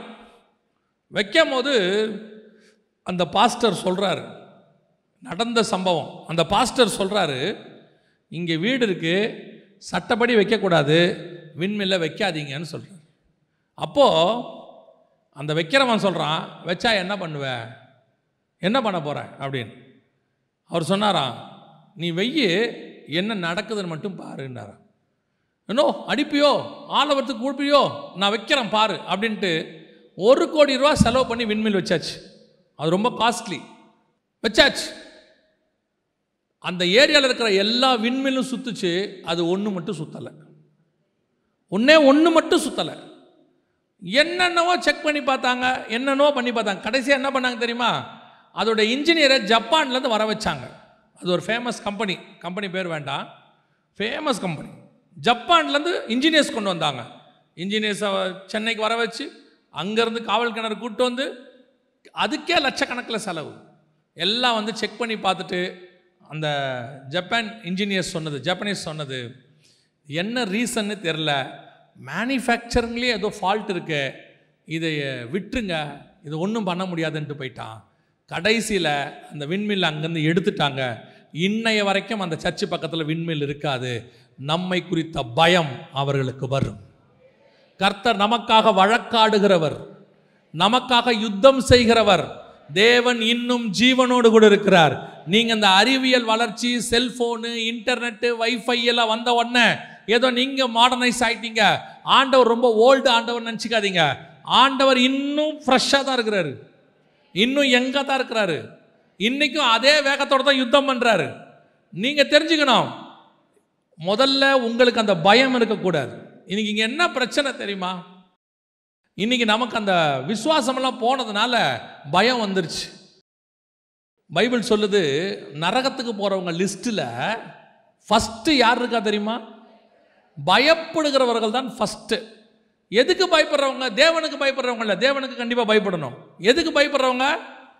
இந்த உலகத்துக்கு பயப்படுறவங்க பிசாசுக்கு பயப்படுறவங்க. இவங்க எதுக்கு எடுத்தாலும் பயம். ஐயோ அவங்க அப்படி இருக்காங்க. இவங்களுக்கு அதிகாரம் இருக்குது. அதிகாரத்தில் யார் வேணாலும் இருக்கட்டும். ஆனால் உங்கள் கூட என் கூட யார் இருக்கா தெரியுமா? ராஜாக்களை தள்ளி ராஜாக்களை உருவாக்குகிற பூமியின் அதிபதி ராஜாக்களுக்கெல்லாம் அதிபதின்னு வசனம் சொல்லுது. அவர் நம்மோடு கூட இருக்கிறார். அந்த தைரியம் வரணும். அந்த தைரியம் உங்களுக்கு வந்தாதான் உங்களை பற்றின பயம் அவங்களுக்கு வரும். உங்களுக்கு தைரியம் வராமல் அங்கே பயம் வராது. இங்கே இதான் பிரச்சனை. யூதம் பாருங்க இத்தனை இருபத்தி ரெண்டு நாடு அரபு நாடு. அத்தனை பேரும் எதிராக நிற்கிறான் பயப்படுறான பாருங்க. ஆனால் ஒருத்தனை பற்றின பயம் எல்லாருக்கும் இருக்குது இல்லை சாதாரணமாக இல்லை அமெரிக்காவுக்கே அவனை பற்றின பயம் இருக்குது. அவன் என்ன பண்ணுவான்னு தெரியாதுன்னு ஒரு பயப்படுறாங்க. எழுதுறான் பாருங்க. யார் வேணா எழுதுறான் பாருங்க. எழுதும் போது என்ன சொல்றான்? யூதர்கள் மோசமானவர்கள். அவர்களுடைய உளவாளிகள் உலகம் முழுக்க இருக்கிறாங்க. அவங்க எந்த நாட்டுக்குள்ள போய் என்ன வேணாலும் பண்ணுவாங்க. இந்த பயம் எப்படி வந்துச்சு? முதல்ல அவனுக்கு அவனை பற்றின ஒரு தைரியம் இருக்குது. நம்மளால் செய்ய முடியும்னு. உங்களுக்கும் எனக்கும் ஸ்பிரிச்சுவல் தைரியம் வரணும். இன்றைக்கி ஒரு தீர்மானம். அவன் என்ன வேணாலும் சொல்லட்டும். யார் வேணாலும் என்ன சொல்லட்டும். உன்னை அப்படி பண்ணுவேன் இப்படி பண்ணுவேன் இல்லாமல் பண்ணுவேன். என்ன வேணால் சொல்லட்டும். ஒன்று மட்டும் உண்மை. பகைவர் மேற்கொள்ள கத்தர் அதிகாரம் கொடுக்கவில்லை. பகைவரை மேற்கொள்ளுகிற அதிகாரத்தை தான் கத்தர் என் கையில் கொடுத்துருக்கிறார். அதுதான் கத்தர் நமக்கு கொடுத்துருக்கிறது. அந்த தைரியம் மட்டும் உங்களுக்கு வந்துட்டா போதும். தைரியமாக சொல்லுங்கள் பல நேரங்களில் பிரச்சனைகள் வரதான் செய்யும். பிரச்சனை இல்லாமல் வாழ்க்கை வராது. இப்போ இந்த கடைசி காலத்தில் தான் ஒரு வித்தியாசமான உபதேசம் வந்திருக்குது. உங்களுக்கு பிரச்சனையே இல்லை போராட்டமே இல்லைன்னுலாம் சொல்கிறாங்க எல்லாம் உண்டு. அதுக்கு நடுவில் தான் நம்ம கிராஸ் பண்ணி போகிறோம் ஆனால் அந்த போராட்டமோ பிரச்சனையோ மனுஷனோ உங்களை மேற்கொள்ளாதபடிக்கு கத்தர் பத்திரமாய் பார்த்துக்கொள்வார். அதுதான் கத்தர் செய்கிறது இந்த இடத்துல வசனம் தெளிவாக சொல்லுது. யூதர்கள் பகைவரை மேற்கொண்டார்கள். யாரை? அவர்களை மேற்கொள்ள வேண்டும் என்று பயந்தவர்களை அவர்களை என்ன செஞ்சாங்களாம்? மேற்கொண்டார்கள் இருக்கு. சரி இவ்வளவு காரியமோ மாறுதலாய் முடிந்தது. இதுக்கு என்ன காரணம்? இதுக்கு என்ன காரணம்? இளவும் மாற்றி மாற்றி முடிஞ்சிச்சே. இதுக்கு பேசிக்காக ரெண்டு காரியம் இருக்குது அதை மாத்திரம் சொல்லிட்டு நான் ஜோமணி முடிக்க விரும்புகிறேன். நல்லா கவனிங்க பேசிக்காக ரெண்டு காரியம். ஒன்று வாசிங்க. நாலாம் அதிகாரம் பதினாறாவது வசனத்தை வாசிங்க. நீ போய். சூசானில் இருக்கிற யூதரையெல்லாம் கூடி வர செய்து மூன்று நாள் அல்லும் பகலும் புசியாமலும் குடியாமலும் இருந்து எனக்காக உபவாசம் பண்ணுங்கள். நானும் என் தாதிமாரும் உபவாசம் பண்ணுவோம். இவ்விதமாக சட்டத்தை மீறி ராஜாவினிடத்தில் பிரவேசிப்பேன். நான் செத்தாலும் சாகிறேன் என்று சொல்ல சொன்னாள். இதுதான் பேசிக் அவளுக்கு அதுக்கு முன்னாடியே முந்தின அதிகாரத்தில் நீங்கள் வாசிச்சு பாருங்கள் ராஜாவை தலையில் கிரீடத்தை வச்சு அவளை ராஜகுமாரத்தின்னு சொல்லிட்டான். ரெண்டு பதினேழு வாசிங்க. ஸ்திரீகளை பார்க்கிலும். எஸ்தர் மேல் அன்பு வைத்தான். சகல கன்னிகைகளை பார்க்கிலும் அவளுக்கு அவன் சமூகத்தில் அதிக தயையும் பட்சமும் கிடைத்தது. ஆகையால் அவன் ராஜ கிரீடத்தை அவள் சிரசின் மேல் வைத்து அவளை வஸ்தியின் ஸ்தானத்திலே பட்டத்து ஸ்ரீயாக்கினான் பட்டத்து ஸ்ரீ ஆயாச்சு போஸ்டிங் கொடுத்தாச்சு. பவர் வந்துருச்சு. நூற்றி இருபத்தி ஏழு நாட்டுக்கு அவர் ராஜகுமார இப்போ ராஜாவோட. எல்லாம் ஓகே தான். ஆனால் இவ்வளவு அதிகாரத்தை அவள் நம்புவதற்கு முன்பாக ஒன்று செய்கிறா பிரச்சனை வந்த உடனே முருதேகாயை பார்த்து சொல்கிறா நானும் தாதிமாரும் உபவாசம் இருப்போம். மூன்று நாள் புசியாமலும் குடியாமலும் உபவாசம் இருப்போம். நீங்களும் இருங்கள். இதுதான் ரொம்ப இம்பார்ட்டண்ட் இன்னைக்கு ராஜகுமாரத்தி ஆகிற வரைக்கும் நம்ம உபவாசம் இருப்போம். அதாவது நமக்கு எதிர்பார்க்குற காரியம் நடக்கிற வரைக்கும் நம்ம என்ன பண்ணுவோம்? ஃபாஸ்டிங் எல்லாம் ஓகே தான். அதுவும் பார்த்தீங்கன்னு சொன்னால் ஒரு குழந்தை இல்லை அப்படின்னு சொல்லியாச்சுன்னா சர்ச்சில் நடக்கிற எல்லா ஃபாஸ்டிங் ப்ரேயர்லேயும் அவங்க இருப்பாங்க. அழுது ஜோம் பண்ணுவாங்க. குழந்தை பிறந்த பிறகு ரெண்டு வருஷத்துக்கு ஆளே இருக்காது. பாஸ்டர் என்னைக்காவது பார்த்து கேட்பார் எங்கே உங்களை சர்ச்சு பக்கமே காணோம்? அவங்க சொல்லுவாங்க அடுத்த வார்த்தை. இந்த குழந்தைய வச்சுக்கிட்டு எங்கே பாஸ்டர் வர முடியுது? இதோடைய நேரம் சரியாக இருக்குது வேலை கிடைக்கலம்பாங்க. உபவாசம் போட்டு ஜோ பண்ணி அழுவாங்க. ஒவ்வொரு இது- உபவாச கூட்டத்திலையும் ஜப குறிப்பு எழுதி கொடுப்பாங்க. எனக்கு வேலை கிடைக்கவில்லை. தயவு செய்து ஜெபிக்கவும். இங்கேயும் ஊக்கமாக ஜோம் பண்ணுவாங்க. வேலை கிடச்சிடும். அதுக்கப்புறம் பாருங்கள் சர்ச்சு பக்கமே ஆள் வராது. சண்டேவே வராது. பாஸ்டர் கேட்பார் எங்கே நீங்கள் சண்டே கூட ஆளை காணுமே பாஸ்டர் சண்டே கூட வேலை வச்சுட்டாங்க. பிஸியாக இருக்குது இப்போ நம்மை பொறுத்த வரைக்கும் நாம் நினைக்கிற காரியம் நடக்கிற வரைக்கும் என்ன பண்ணுவோம்? ஃபாஸ்ட் பண்ணுவோம் ஜோம் பண்ணுவோம் எல்லாம் பண்ணுவோம். அது வந்த பிறகு நாம் அதற்கு அதிகாரியாக மாறிட்டோம். இப்போ நமக்கு அந்த ஃபாஸ்டிங்லாம் தேவையில்லை ப்ரேயர் தேவையில்லை. இன்னும் சொல்ல போனால் ஆரம்பத்தில் சர்ச்சுக்கு வரும்போது இருக்கக்கூடியதான ஸ்பிரிச்சுவல் டெடிகேஷன் இப்போ இருக்கா அவங்களுக்கு. இப்போ இருக்கா? ஆரம்பத்தில் வரும்போது ஓடி வரும்போது இருந்த டெடிகேஷன் இப்போ கத்தர் உங்களை ஆசீர்வதிச்சு உங்கள் உண்மைக்கு தக்கதாக வீடு கொடுத்து காரு கொடுத்து பைக் கொடுத்து நல்ல வேலை கொடுத்து பிள்ளையை கொடுத்து சம்பாத்தியத்தை கொடுத்து எல்லாம் கொடுத்துட்டாரு. ஆனால் அந்த டெடிகேஷன் இருக்கா இப்போ? இப்போ அது ஓடி வரீங்களா? இப்போ என்ன சொல்கிறீங்க ரொம்ப பிஸி டைமே இல்லை. இப்போ எல்லாரும் கற்று வச்சுட்டு இருக்கிற ஒரு பெரிய வார்த்தை என்னது? டைமே இல்லை. ஆனால் எஸ்தர் ராஜகுமாரத்தியாய் மாறின பிறகு ராஜா கிட்ட போகிறதுக்கு அவகிட்ட இன்ஃப்ளூயன்ஸ் இருக்கு இப்போ. எல்லாரையும் பார்க்கலாம் ராஜா அவளை அதிகமாய் நேசித்தான். இப்போ நமக்கு கொஞ்சம் இன்ஃப்ளூயன்ஸ் கிடைக்கட்டுமே. ஊழியத்தின் பாதையாக இருக்கட்டும் ஆவிக்குரிய வாழ்க்கையாக இருக்கட்டும் ஆரம்பத்தில் யாருமே இல்லாத போது ஒவ்வொன்றத்துக்கும் முழங்கால் போட்டு ஜோம் பண்ணுவோம் ஒவ்வொன்றுத்துக்கு முழங்கால் போட்டு ஜோம் பண்ணி ஜோம் பண்ணி ஜோம் பண்ணி கர்த்தர் அற்புத அடையாளமாக அதிசயமாக என்ன பண்ணுவார்? காரியத்தை வாய்க்க பண்ணுவார். வந்து சாட்சி சொல்லுவோம். கர்த்தர் அற்புதமாக செஞ்சார். அதிசயமாக செஞ்சார். கொஞ்சம் எல்லாம் வளர்ந்த உடனே அதே மாதிரி ஒரு பிரச்சனை ஒன்று வரும். ஒரு அஞ்சு வருஷம் கழிச்சு. இப்போ நம்ம எப்படி இருப்போம் தெரியுமா? எனக்கு இந்த ஏரியா கவுன்சிலரை தெரியும். எனக்கு அந்த எஸ்ஐ ரொம்ப தெரிஞ்சவர் தான் வேண்டப்பட்டவர் தான்.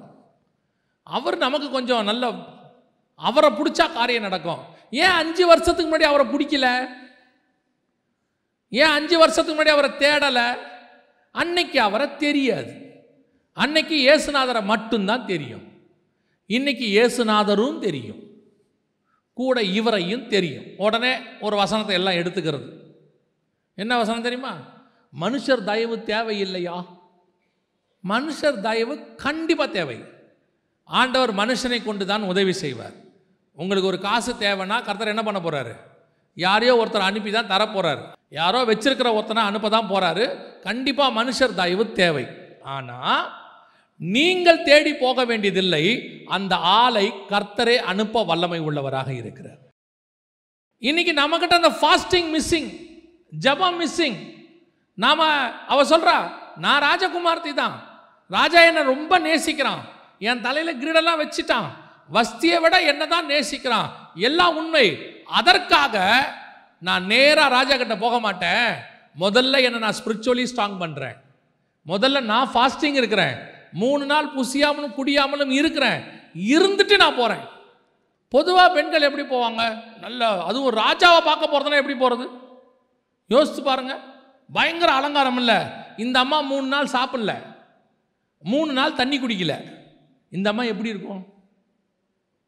அஞ்சாம் அதிகாரம் ஒன்றாம் வசனம் வாசிங்க. மூன்றாம் நாளிலே மூன்றாம் நாளிலே எஸ்தர் ராஜவஸ்திரம் தரித்து கொண்டு ராஜவஸ்திரம் தரித்து கொண்டு ராஜ அரண்மனையின் உள்முற்றத்தில் ராஜா கொலுவிருக்கும் ஸ்தானத்துக்கு எதிராக வந்து நின்றாள் மூன்றாம் நாளிலே அப்படின்னா அந்த அம்மா ஃபாஸ்டிங் முடிச்ச உடனே போயிருக்கு. மூன்றாம் நாளிலே. இன்னும் ஃபாஸ்டிங் முடியல. ஃபாஸ்டிங்கோட போயிருக்கு. அப்படின்னா அந்த அம்மா எப்படி இருந்திருக்கும்? மூணு நாள் வெறும் சாப்பாட்டில் மட்டும் இல்லை. அந்த அம்மா மூணு நாள் புசிக்கவும் இல்லையா? குடிக்கவும் இல்லையா? வந்து நிற்கிது ராஜாவுக்கு முன்னாடி. எப்படி இருந்திருக்கும் பாருங்க. நான் எப்பவும் சொல்லுவேன். ஃபாஸ்டிங் அப்படின்னா கதவை சாத்திக்கிட்டு வீட்டுக்குள்ளே போயிடுங்க. அதுக்கப்புறம் வெளியே வரவே முடிக்கிற வரைக்கும் ஃபாஸ்டிங் முடிக்கிற வரைக்கும் என்ன செய்யாதீங்க. வெளியே வராதீங்க. வெளியே வர வேண்டிய வேலை இருக்குதா? ஃபாஸ்டிங் இருக்காதீங்க. எஸ்தர் மூன்று நாளும் புசியாமலும் குடியாமலும் ராஜா முன்னாடி போய் நிற்கிறா இப்போ என்ன யோசிச்சிருக்கணும்? இப்போ ஒரு முக்கியமான விஷயத்தை கேட்க போகிறோம் இப்போ ராஜா கிட்ட போய் நிற்க போகிறோம் ராஜாவுக்கு முதல்ல நம்மளை என்ன செய்யணும்? பிடிக்கணும். அப்போ நம்ம இருக்கிற அளவுக்கு முடிஞ்ச வரைக்கும் என்ன செய்யணும்? நம்மளை நல்ல ராஜாவுக்கு பிடிக்கிற மாதிரி போகணும். அவள் அதெல்லாம் கவலையப்படவே இல்லை. நான் ராஜ வஸ்திரம் தரிச்சிட்டேன். என் முகம் எவ்வளவு வாட்டமாக இருந்தாலும் சரி எவ்வளவு துக்கமாக இருந்தாலும் சரி எவ்வளவு டயர்டாக இருந்தாலும் சரி நான் ஒன்று முடிவெடுத்திருக்கிறேன்.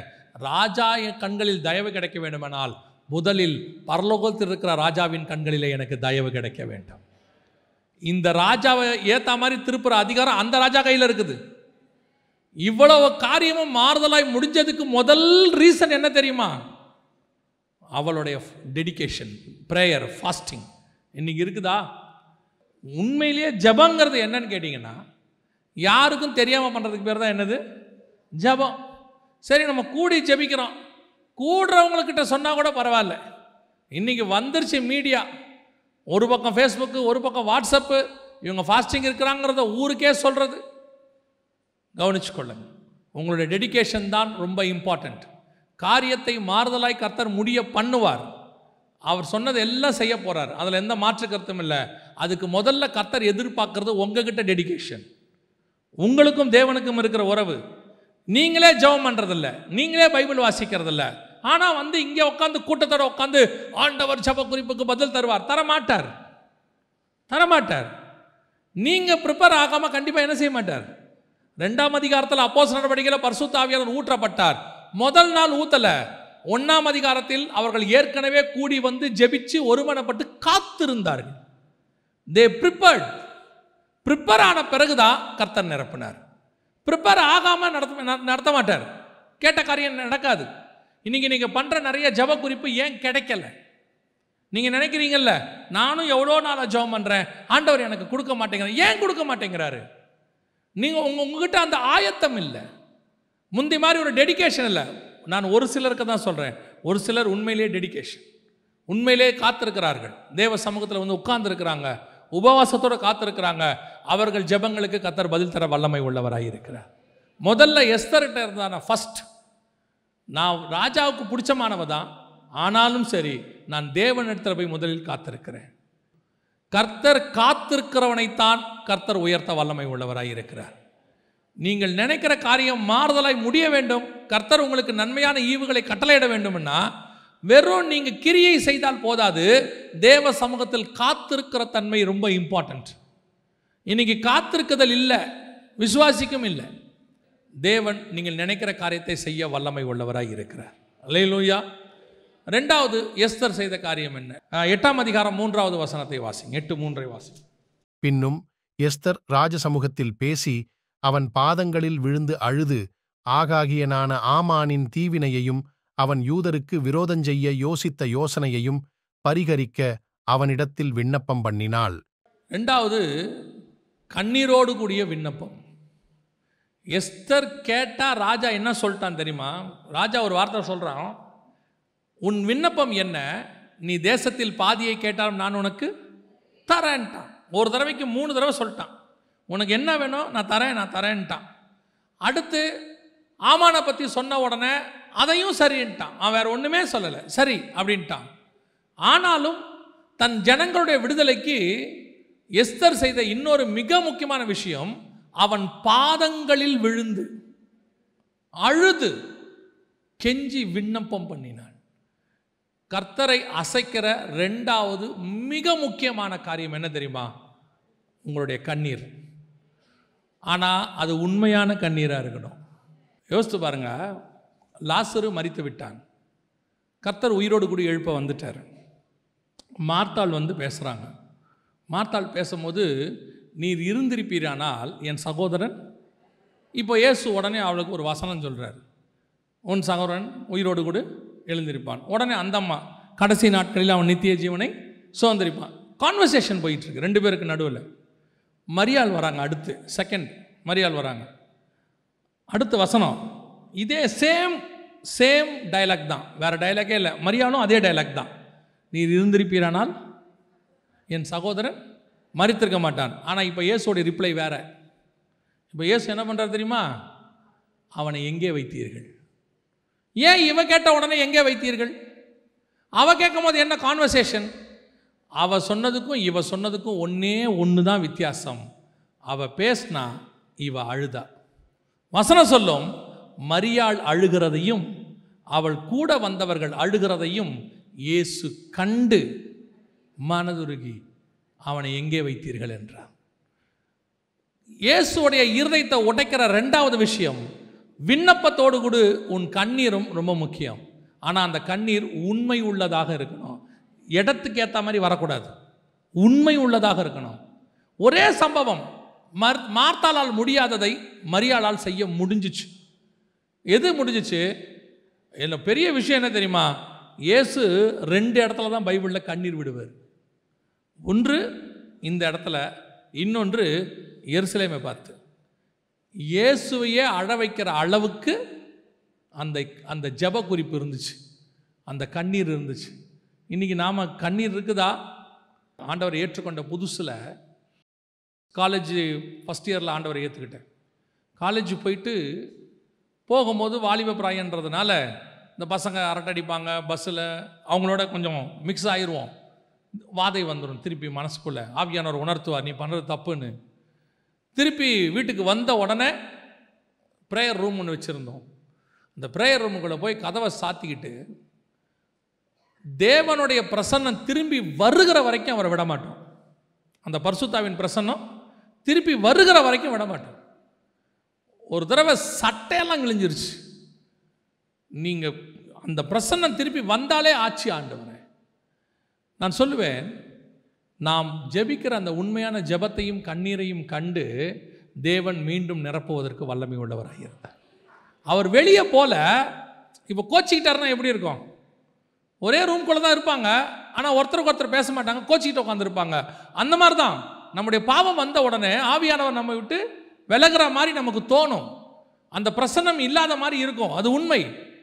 ஆனால் திருப்பி போய் ஒப்புரவாகும் போது ஐம்பத்தோராம் சங்கீதத்தை வாசித்து பாருங்க. நீங்கள் அப்புறமா போய் தாவீது அவ்வளோ பெரிய பாவம் செஞ்ச உடனே நாத்தான் தீர்க்கதரிசி போய் அவனை உணர்த்துறான். உணர்த்துற உடனே வசனம் சொல்லுது அவன் பாதத்தில் விழுந்தான் தான் இருக்கு அங்கே. ஆனால் இங்கே ஐம்பத்தோராம் சங்கீதத்தில் அழுது செ- கெஞ்சுறான். அழுது புலம்புறான். அதுதான் மீண்டும் அவன் ராஜ்யபாரத்தை நிலைப்படுத்தினது. உங்களுடைய கண்ணீருக்கு அப்படிப்பட்ட ஒரு வல்லமையை கத்தர் வச்சிருக்கிறார். நீங்கள் பண்ணுற ஒவ்வொரு ஜப குறிப்பும் உண்மையாக இருக்குமானால் உங்கள் இருதயம் உடைக்கக்கூடியதாக இருக்குமானால் உங்கள் ஜெபத்திற்கு கத்தர் பதில் தருவதற்கு வல்லமை உள்ளவராக இருக்கிறார். நீங்கள் பாருங்கள் வெறும் ஜெபத்துக்கு மட்டும் இல்லை இப்போது யாக்கோபு தேவனை நோக்கி ஜெபிக்கிறான். நீர் என்னை ஆசீர்வாதத்தால் ஒழிய உண்மை நான் விடமாட்டேன் அப்படின்னு சொல்கிறான் அப்போது கர்த்தர் அவனை பார்த்து ஒரு வார்த்தை சொல்கிறாரு முப்பத்தி ரெண்டாம் அதிகாரம் இருபத்தி ஆறாவது வசனம். அவர் நான் போகட்டும் பொழுது விடுகிறது என்றார். அதற்கு அவன் நீர் என்னை ஆசீர்வதித்தால் ஒழிய உம்மை போக விடேன் என்றான் தொடர்ந்து வாசிங்க. அவர் உன் பேர் என்ன? என்று கேட்டார். யாக்கோபு என்றான். அப்பொழுது அவர் உன் பேர் இனி யாக்கோபு எண்ணப்படாமல் இஸ்ரவேல் என்னப்படும் தேவனோடும் மனிதரோடும் போராடி மேற்கொண்டாயே என்றார். நல்லா கவனிங்க அந்த ஒரு விஷயத்த. கர்த்தருக்கு யாக்கோபை ஆசீர்வதிக்கிற பிளானே கிடையாது அன்னைக்கு. நான் சொல்கிறது நல்லா கவனிங்க. கர்த்தருக்கு யாக்கோபை ஆசீர்வதிக்கிற பிளான் அன்னைக்கு கிடையாது. அவர் வந்தது எதுக்குன்னா அவனை ஆறுதல் படுத்துறதுக்கு பயப்படாத காலையில் ஏசா வரப்போகிறான் நீ ரொம்ப பயந்துருக்கிற. என்ன செய்யாத? பயப்படாத. காலையில் எல்லாம் நல்லபடியாக முடியும்னு சொல்ல தான் வந்தார். ஆனால் இவன் என்ன கேட்டான்? நீர் என்னை ஆசீர்வதித்தால் ஒளிய உண்மை நான் போக விடேன் நீங்கள் எப்படி சொல்கிறீங்க கர்த்தர் அவன் அன்னைக்கு ஆசிர்வதிக்கிற பிளான் இல்லைன்னு எப்படி சொல்கிறீங்க அப்படின்னா வாசிங்க. முப்பத்தஞ்சாம் அதிகாரம் ஒன்பதாவது வசனம் பத்தாவது வசனம். யாக்கோபு பதான் அராமிலிருந்து வந்த பின்பு தேவன் அவனுக்கு மறுபடியும் தரிசனமாகி அவனை ஆசிர்வதித்து இப்பொழுது உன் பேர் யாக்கோபு இனி உன் பேர் யாக்கோபு எண்ணப்படாமல் இஸ்ரவேல் என்று உனக்கு பெயர் வழங்கும் என்று சொல்லி அவனுக்கு இஸ்ரவேல் என்று பெயரிட்டார். இங்கே தான் இதுதான் கர்த்தர் அவனை ஆசிர்வதிக்க வேண்டியதான தருணம். இப்போ யாக்கோபு ஜோம் பண்ணல யாக்கோபு அவனை பார்த்து ஆண்டவரை பார்த்து எதுவும் கேட்கவே இல்லை. ஆனால் கர்த்தரே வந்து தரிசனமாகி என்ன பண்ணுறாரு அவனை பார்த்து? ஆசிர்வதிக்கிறார். ஆசிர்வதிச்சு சொல்கிறாரு உன் பேர் இனி என்ன எனப்படும்? இஸ்ரவேல் எனப்படும். அப்போது அதுக்கு முன்னாடி உள்ள முப்பத்தி ரெண்டாம் அதிகாரத்தில் கத்திரவனை ஆசிர்வதிக்கிறது இல்லை. அந்த சம்பவம் இங்கே தான் வருது. இதுதான் காட்ஸ் பிளான் இந்த இடத்துல தான் அவன் இஸ்ரவேலாக மாற்றப்படணும் ஆனால் அந்த ஆசீர்வாதத்தை முன்கூட்டி அவன் என்ன பண்ணுறான் பெற்றுக்கொள்ளுகிறான். எப்படி பெற்றுக்கொள்கிறான் போராடி இல்லை. அந்த இடத்துல போராடின்னு இருக்கு. ஆனால் ஓசியாவின் புஸ்தகத்தில் இருக்குது அவன் எப்படி போராடினானாமா? ஓசியா பன்னிரெண்டு நாலு வாசிங்க. அவன் தூதனானவரோடே போராடி மேற்கொண்டான். தூதனானவரோட போராடி மேற்கொண்டான். அழுது அழுது அவரை நோக்கி அவரை கெஞ்சினான் நோக்கி கெஞ்சினான். பெத்தேலிலே அவர் அவனை கண்டு சந்தித்து. அவ்விடத்திலும் நம்மோடே பேசினார். அப்ப அவன் எப்படி எப்படி போராடி இருக்கிறான்? அழுது கெஞ்சினான். வர வேண்டிய ஆசீர்வாதம் முப்பத்தஞ்சாம் அதிகாரத்தில் தான் வரணும்.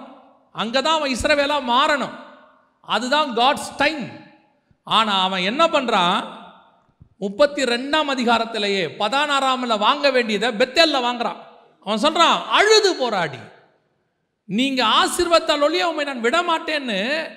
நீங்கள் ஆதி ஆமத்தில் படிக்கும்போது எப்படி இருக்கும்னா ஆண்டவரோட சண்டை போட்ட மாதிரி இருக்கும். போராடி மேற்கொண்டாயே. அவன் போராடிலாம் மேற்கொள்ளலை. அவன் என்ன பண்ணியிருக்கிறான் அழுதுகிட்டே உட்காந்துருக்கிறான் டீ அழுதுனே இருக்கான் நைட்டு முழுக்க. அவருக்கு போகவே மனசு இல்லை. அவர் சொல்கிறாரு சரி என்னை விடு நான் போகிறேன் சரி நீங்கள் போங்க. சிலர் இருக்கான் வீட்டில் பார்த்துருப்பீங்கள அது ஒன்றுமே செய்யாது. அழுதுனே இருக்கும் அப்படி.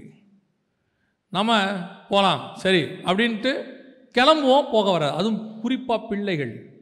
இந்த குட்டி பிள்ளைகள் அழ ஆரம்பிச்சிருச்சுன்னா தகப்பனை பார்த்துருக்கீங்களா? வெளியே போகவே மனசு வராது. அந்த குழந்தை திருப்பி அழுகையை நிறுத்துகிற வரைக்கும் பைக்கில் வச்சு ஒரு ரவுண்ட் அடித்து ஏதாவது ஒன்று பண்ணி அந்த அழுகையை நிறுத்தினா தான் அவருக்கு என்னவாக இருக்கும்? சில அப்பாவுக்கு வேறு வழி இல்லை சூழ்நிலை விட்டுட்டு போவார் போயிட்டு ஃபோன் பண்ணுவார். அழுகையை நிறுத்திட்டாங்களா? பையன் நிறுத்திட்டானா? வரும்போது அழுதுகிட்டே இருந்தால் மனசு ஒரு மாதிரி இருந்துச்சு. அப்படிம்பாங்க. பல நேரத்தில் நீங்கள் பார்த்துருக்கீங்களா? ஸ்கூலில் பிள்ளைய முதல் முதல்ல விட்டுட்டு வரும்போது இந்த டீச்சர் இருக்காங்கல்ல நம்ம விட்டுட்டு வரும்போது அந்த பையன் கையை பிடிச்சிட்டு அழுவான். போவாதீங்க போவாதீங்கப்பா. அந்த டீச்சர் சொல்லுவாங்க நீங்கள் போங்கன்னு கதற கதற கையை பிடிச்சி இழுத்துட்டு போவாங்க உள்ள. இந்த அம்மாவுக்கும் அப்பாவுக்கும் போகிற மனசே வராது. அதுக்கு பெரியவங்க ஒன்று சொல்லி கொடுப்பாங்க ஸ்கூலில் பையனை விட்டுட்டு திரும்பி பார்க்காம வரணுமா எப்படி கண்டுபிடிச்சிருக்கான் பாருங்கள் எதுக்குன்னு அந்த அழுகிற ஆளை விட்டுட்டு நம்மளால் என்ன செய்ய முடியாது? போக முடியாது. அப்படியே யாக்கோபு என்ன பண்ணியிருக்கிறான் சரி நான் போகிறேன் சரி போங்க. டேய் நான் போகிறேன்டா போங்க. சரிடா முடியாது. நான் அழுதுனே தான் இருப்பேன். நீங்கள் ஆசீர்வதிச்சாலோலே உண்மை நான் விட மாட்டேன் கர்த்தர்கிட்ட நெஞ்சை நிமித்தி ஜெயித்தவன் ஒருத்தனும் இல்லை ஆனால் அழுது தோத்தவன் ஒருத்தனும் இல்லை. அழுதால் கர்த்தர் கண்டிப்பாக செய்வார். ஆனால் உன் அழுகை உண்மையாக இருக்கணும் அதான் முக்கியம். அழுகனா ஃபேக் அழுகை இல்லை உண்மையான அழுகை. ராத்திரி முழுவதும் உட்காந்து அழுதானாமா பாருங்க. பொழுது விடிகிற நேரம் வந்துருச்சு நல்லா தான் அழுதுருப்பான் போல. அவனுடைய விண்ணப்பம் என்ன? என்னை ஆசிர்வதிக்க வேண்டும். அதோட எதை மிக்ஸ் பண்ணிட்டான்? அழுகையை மிக்ஸ் பண்ணிட்டான். அதான் எஸ்தருக்கு சொல்கிறா அவன் பாதங்களில் விழுந்து அழுது. அப்போ காரியம் மாறுதலாய் முடிவதற்கு ரெண்டு காரியங்களை எஸ்தர் செய்கிறாள். ஒன்று தன்னை தயார்படுத்தி கொள்ளுகிறார் ஃபர்ஸ்ட் ரெண்டு ராஜாவை தன் பக்கம் இழுப்பதற்கு அவள் யூஸ் பண்ணுற மிக முக்கியமான ஆயுதம் என்ன தெரியுமா? அந்த விண்ணப்பத்தோடு கூட அழுதல். அந்த கண்ணீரோடு கூட ஜெபம். அந்த கண்ணீரின் ஜெபம் ஒரு நாளும் உங்களை ஏமாற்றவே ஏமாற்றாது. சில நேரத்தில் உன் கண்ணீருக்கு மனுஷன் பதில் கொடுக்காமல் போவான். உன் கண்ணீருக்கு மனுஷன் என்ன செய்ய மாட்டான்? பெருசாலாம் ஒன்றும் சில ஆண்கள்லாம் இருக்காங்க. என்ன அழுதாலும் கவலைப்பட மாட்டான். அவன் அதை பற்றிலாம் யோசிக்கவே மாட்டான். அழு இப்போ என்ன இப்போ நான் தான் உன்னை பத்து வருஷமாக பார்க்குறேனே அழு. அப்போ அவனே கேட்குறான் என்ன இன்றைக்கி நீ அழுவல? இதுக்கெல்லாம் நீ அழுதுருக்கணுமே இந்நேரம். அவன் பழக்கப்பட்டான். அதனால் நம்ம நம்மளுடைய அழுகைக்கு மனுஷன் ஒருவேளை என்ன செய்ய மாட்டான்? செவி சாய்க்க மாட்டான். அவன் கூட அதில் ஈவிரக்கம் இல்லாமல் போயிடுவான் ஆனால் உண்மையாய் நாம் தேவ சமூகத்தில் விண்ணப்பத்தை அழுகையோடு கூட ஏறெடுக்கும் பொழுது தேவனாகிய கர்த்தரால் நம்மை தாண்டி போகவே முடியாது. நாம் கேட்குற ஜெபத்திற்கு பதில் தந்து விட்டுத்தான் போவார். அவர் என்ன நடந்தாலும் சரி அவர் பதில் தராமல் போகவே மாட்டார். இந்த மூணு இன்சிடெண்ட் அதுக்கு ஒரு நல்ல உதாரணம். ஒன்று மரியாளுடைய ஜெபம் அழுகை அழுகையோடு கூட செய்கிற ஜெபம். ரெண்டு எஸ்தருடைய ஜெபம். மூன்றாவது யாக்கோபினுடைய ஜெபம். இந்த ஜெபம் கண்ணீரோடு கூட அவர்கள் செய்யும்போது ராஜா தேவன் அவர்களுடைய விண்ணப்பத்திற்கு செவி சாய்க்கிறவராய் காணப்படுகிறார். அல்லேலூயா. காரியம் மாறுதலாய் முடிய வேண்டும். என்ன செய்யணும்? முதலாவதாக அவர்கள் செய்த மிக முக்கியமான ஒரு காரியம் எஸ்தர் செய்தது. தன்னை தயார்படுத்தி கொண்டால் ராஜவஸ்திரம் தரித்து கொண்டால் உபவாசம் இருந்தால் புசியாமல் குடியாமல் காத்திருந்தால் அவளுக்கு தங்கிட்ட இருக்கிற அதிகாரத்தின் மேலே அவளுக்கு நம்பிக்கை இல்லை. நான் ராஜாத்தி ராஜகுமாரத்தி நான் சொன்னால் நடந்துரும். அதெல்லாம் எல்லாம் நான் ராஜா கேட்பாரு அந்த கான்ஃபிடென்ட்லாம் கிடையாது. ராஜா என்னை எவ்வளோ நேசித்தாலும் சரி முதல்ல நான் தேவன்கிட்ட போய் ஒப்புரவாய்க்கிறேன் நான் முதல்ல அங்கே ரெடி ஆகிக்கிறேன் ரெண்டாவது ராஜாவை அசைக்கக்கூடிய ஜெபம். இது ரெண்டும் சேர்ந்து ஒரு இனத்தையே காப்பாற்றி முடிச்சிருச்சு. அல்லேலூயா. நீங்கள் இந்தியாவுக்காக ஜோம் பண்ணுறீங்க இஸ்ரேலுக்காக ஜோம் பண்ணுறீங்க காசாக்காக ஜெபம் பண்ணுறீங்க எல்லாம் ஜெபம் பண்ணுறீங்க நல்லது. எந்த ஜெபத்தையும் நாம் இங்கே குறை சொல்வதற்கு இல்லை. ஏன்னா வசனம் சொல்லுது ஜெபத்தை கேட்கிறவரே மாம்சமான யாவரும் இந்த மெசேஜ் நேரத்தை தவிர மிச்ச நேரத்தில் நீங்கள் என்ன தான் பண்ண போகிறீங்க ஜெபம் பண்ண போகிறீங்க உங்கள் ஜெபம் உண்மை உள்ளதாக ஆயத்தப்பட்டதாக கண்ணீரோடு கூட உண்மையாக இருக்குமானால் நீங்கள் ஜெபிக்கிற அத்தனை ஜெபத்திற்கும் கர்த்தர் பதில் கொடுக்க வல்லமை உள்ளவராக இருக்கிறார். ஏன்னா ஒரு ஜெபம் கூட மிஸ் ஆகாது. பைபிள் அப்படிதான் சொல்லுது. அவர்கள் ஏறெடுத்த எல்லா ஜெபத்திற்கும் அவர் பதில் கொடுக்குறாருன்னு அஞ்சாம் அதிகாரம் வெளிப்படுத்தின விசேஷத்தில் இருக்குது. ஒரு ஜெபம் கூட ஃபெயிலியர் ஆகாது. ஆனால் நம்ம ஜெபம் பண்ணுற முறை தான் ரொம்ப முக்கியம். முதலாவதாக காரியத்தை அவர்கள் மாறுதலாய் முடிய பண்ணுகிறார்கள். கர்த்தர் அதை செய்ய வல்லமை உள்ளவர். ஒன்று தெரிஞ்சுக்கணும். உங்கள் எதிரிகள் உங்களுக்கு விரோதமாக எழும்பி உங்களை தூக்கிலிட நினைத்தாலும் கர்த்தர் அதை மாற்றி போட வல்லமை உள்ளவர். உங்கள் எதிரிகள் உங்களை மட்டம் தட்டி அவர்கள் உயர நினைத்தாலும் கர்த்தர் அதை மாற்றி போட வல்லமை உள்ளவராக இருக்கிறார். மூன்றாவதாக அவர்கள் பகைவருக்கு அவர்கள் பகைவர் அவர்களை மேற்கொள்ள நினைத்தாலும் அவர்களை மேற்கொள்ளக்கூடிய அளவிற்கு கர்த்தர் காரியத்தை மாறுதலாய் முறிய பண்ண வல்லமை உள்ளவர். இது எல்லாத்துக்கும் அடிப்படை எங்கே இருக்குன்னா உங்கள் ப்ரேயரில் தான் இருக்குது உங்கள் ஜெபம் இதையெல்லாம் மாற்ற வல்லமை உள்ளது. அல்லேலூயா. நாம் ஜெபிக்க போகிறோம். எழுந்திருக்கலாமா தேவ சமூகத்தில்? ஆண்டவரை நோக்கி பார்க்க போகிறோம். ஒருவேளை இந்த ஆமான் மாதிரி ஒரு சிலர் உங்கள் ஊழியத்திலேயோ உங்கள் வேலை ஸ்தலத்திலேயோ உங்கள் குடும்பத்திலேயோ உங்கள் கூடையோ இருப்பாங்க. உங்களுக்கு வர வேண்டிய உயர்வை அவங்க தடுத்துக்கிட்டு இருப்பாங்க. உங்களை கொல்ல வேண்டும் என்று கூட நினைப்பாங்க. நீங்கள் இல்லாமல் இருந்தால் நல்லா இருக்கும்னு நினைப்பாங்க. நீங்கள் இருக்கிற இடத்துல இருந்து உங்களை அப்புறப்படுத்த வேண்டும் என்று நினைப்பார்கள். முருதைக்காய் உட்காந்துருக்கிற இடத்துல இருந்து அவனை ரிமூவ் பண்ணணும்னு ஆமான்னு ஆமாம் அவனை மட்டும் இல்லை அவனுடைய சந்ததி மொத்தத்தையும் யூத குலத்தையேன்னு வசனம் சொல்லுது. அதே மாதிரி உங்களை மட்டும் இல்லை உங்கள் குடும்பத்தையே ரிமூவ் பண்ணணும்னு நினைப்பாங்க. நீங்கள் இங்கே இருக்கக்கூடாது. ஆண்டவர் ஒன்று சொல்கிறார் எந்த ஆமான் உனக்கு விரோதமாக எழும்பினானோ எந்த காரியத்தை உனக்கு விரோதமாக எழுப்பினானோ அந்த ஆமான் அந்த காரியத்திலேயே விழுவான். அதை செய்ய தேவன் வல்லமை உள்ளவராக இருக்கிறார். காரியத்தை மாறுதலாய் முடிய பண்ணுகிற தேவன் அவர். ஒரு காரியத்தை நல்லா மனசில் வச்சுக்கோங்க. உங்களுக்கு ஒரு காரியத்தை கர்த்தர் சொல்லிட்டு அதை செய்யாமல் அவர் தூங்கவே மாட்டார். ஆனால் சூழ்நிலைகள் வேற மாதிரி இருக்கும். சுச்சுவேஷன்ஸ் வேற மாதிரி இருக்கும். நமக்கு விரோதமானவங்க மேலே வந்து நிற்பாங்க நமக்கு விரோதமாக ஸ்டேட்மெண்ட் கொடுப்பாங்க. நம்மளை இல்லாமல் பண்ணுறதுக்கான வேலைகள் எல்லாம் செய்வாங்க. அது நம்ம வாசப்படி வரைக்கும் வந்துடும் நம்ம இருக்கிற இடத்து வரைக்கும் கூட வரும். ஒன்று மட்டும் நீங்கள் நினச்சிக்கணும். வெள்ளம் எவ்வளவு பெருகி வந்தாலும் என் பேழை அந்த வெள்ளத்தில் மூழ்காது. என் பேழை அந்த வெள்ளத்துக்கு மேலே தான் மிதக்குமே ஒழிய ஒரு நாளும் வெள்ளம் பேழையை மேற்கொள்ளாது. மேலிருந்தும் தண்ணி கீழே இருந்தும் தண்ணி. எல்லா பக்கமும் தண்ணி. அவ்வளோதான் பேழை முடிஞ்சிச்சு. எல்லாம் முடிஞ்சிச்சுன்னு நினச்சிருப்பாங்க. ஆனால் நடந்தது என்ன தெரியுமா? அந்த பேழைக்கு நடுவிலிருந்து அந்த தண்ணிக்கு நடுவிலிருந்து பேழை புறப்பட்டு மேலே வந்து நின்றது.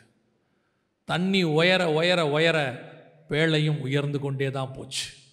உன் பிரச்சனை எவ்வளவு உயர்ந்தாலும் அதற்கு மேலாக உன்னை உயர்த்தி ஆசிர்வதிக்கிற தேவன் ஒருவர் இருக்கிறார். அவர் உன்னை உயர்த்தி கொண்டே தான் இருப்பார். சிகரங்களுக்கு மேலாக தண்ணி வந்தாலும் கர்த்தர் அதற்கு மேலாக உன்னை கொண்டு போய் நிறுத்துவார். அவர் சர்வ வல்லமை உள்ள தேவன். அவர் சர்வ வல்லமை உள்ள தேவன். அவர் நமக்கு தேவன். நாம் பார்க்கறதுக்கு சின்னவங்க தான். அவர் ஸ்தாபித்த சூரியனையும் சந்திரனையும் நட்சத்திரங்களையும் பார்க்கும் பொழுது அவர் நம்மை நினைப்பதற்கும் நம்மை விசாரிப்பதற்கும் நாம் எம்மாத்திரம் ஆனாலும் நம்மேல் கண் வைத்து அவர் ஆலோசனை சொல்லுகிறாராம். நம்ம கண்ணுக்கு எறும்பு சின்னது அவர் கண்ணுக்கு நம்மளே சின்னது. பூமியின் தூளு மாதிரி இருக்கிறோமா? ஆனால் ஒன்று தெரியுமா? அந்த தேவன் நம்மேல் கண் வைத்து ஆலோசனை சொல்லுகிறார். நம்மேல் கண்ணோக்கமாக இருக்கிறார். அவர் சொல்கிறாரு உன்னை தொடுகிறவன் என் கண்ணின் கருவழியை தொடுகிறார். கர்த்தர் உன்னை தாழ விடவே மாட்டார். காரியத்தை மாறுதலாய் முடிய பண்ணுவார். ஒரு சிலர் நீங்கள் நினச்சிட்டு வந்திருக்கிறீங்க எல்லாம் முடிஞ்சிருச்சு அடைக்கப்பட்டாச்சு. எவ்ரி திங் இஸ் ஓவர் இதுக்கு மேலே எதுவும் செய்யறதுக்கு ஒன்றும் இல்லை. நீ உன் அறிவுக்கு எட்டாததும் நீ அறியாததுமான ஒரு வழியிலே அவர் நடத்த வல்லமை உள்ளவர். உனக்கு தெரியாத ஒரு வழியை அவர் காட்டுவார். எனக்கு ஆண்டவர் சொல்லி கொடுத்தது ஒன்று தான் தேர் இஸ் நோ எண்ட் இந்த காட்ஸ் ஹேண்ட் கர்த்தருடைய கரத்தில் எண்டுன்னு ஒன்று கிடையாது. கடைசியாக ஒரு வழி கர்த்தர் உனக்கு வச்சுருப்பார். அது உனக்கு தெரியாமல் இருக்கும். அவ்வளோதான் வரும்போது அந்த வழியை கர்த்தர் உங்களுக்கு காட்டி உங்களை பாதுகாக்க வல்லமை உள்ளவர். நீங்கள் செய்ய வேண்டியது ஒன்றே ஒன்று தான் எந்த ஆமானும் என்னை மேற்கொள்ள மாட்டான். என் பகைவர் என்னை மேற்கொள்ள மாட்டார்கள். அவர்களை மேற்கொள்கிற அதிகாரத்தை தான் கர்த்தர் எனக்கு தந்திருக்கிறாரே ஒழிய என்னை மேற்கொள்ளுகிற அதிகாரத்தை யாருக்கும் தெரியவில்லை. அது மட்டும் மனசில் நல்லா வச்சுக்கணும். கர்த்தர் என் பட்சத்தில் இருக்கிறார். மனுஷன் எனக்கு என்ன செய்வான்? நாசியில் சுவாசமுள்ள மனுஷனை நம்புவதை பார்க்கலாம். தேவன் பேரில் பற்றுதலாக இருப்பது நலம். உனக்கு ஆண்டவர் ராஜ வஸ்திரம் தரிப்பார். உன்னை அநேகருக்கு முன்பாக உயர்த்துவார். ஒருவேளை இன்னைக்கு நீங்கள் புழுதியில் உட்கார்ந்துருக்கலாம்.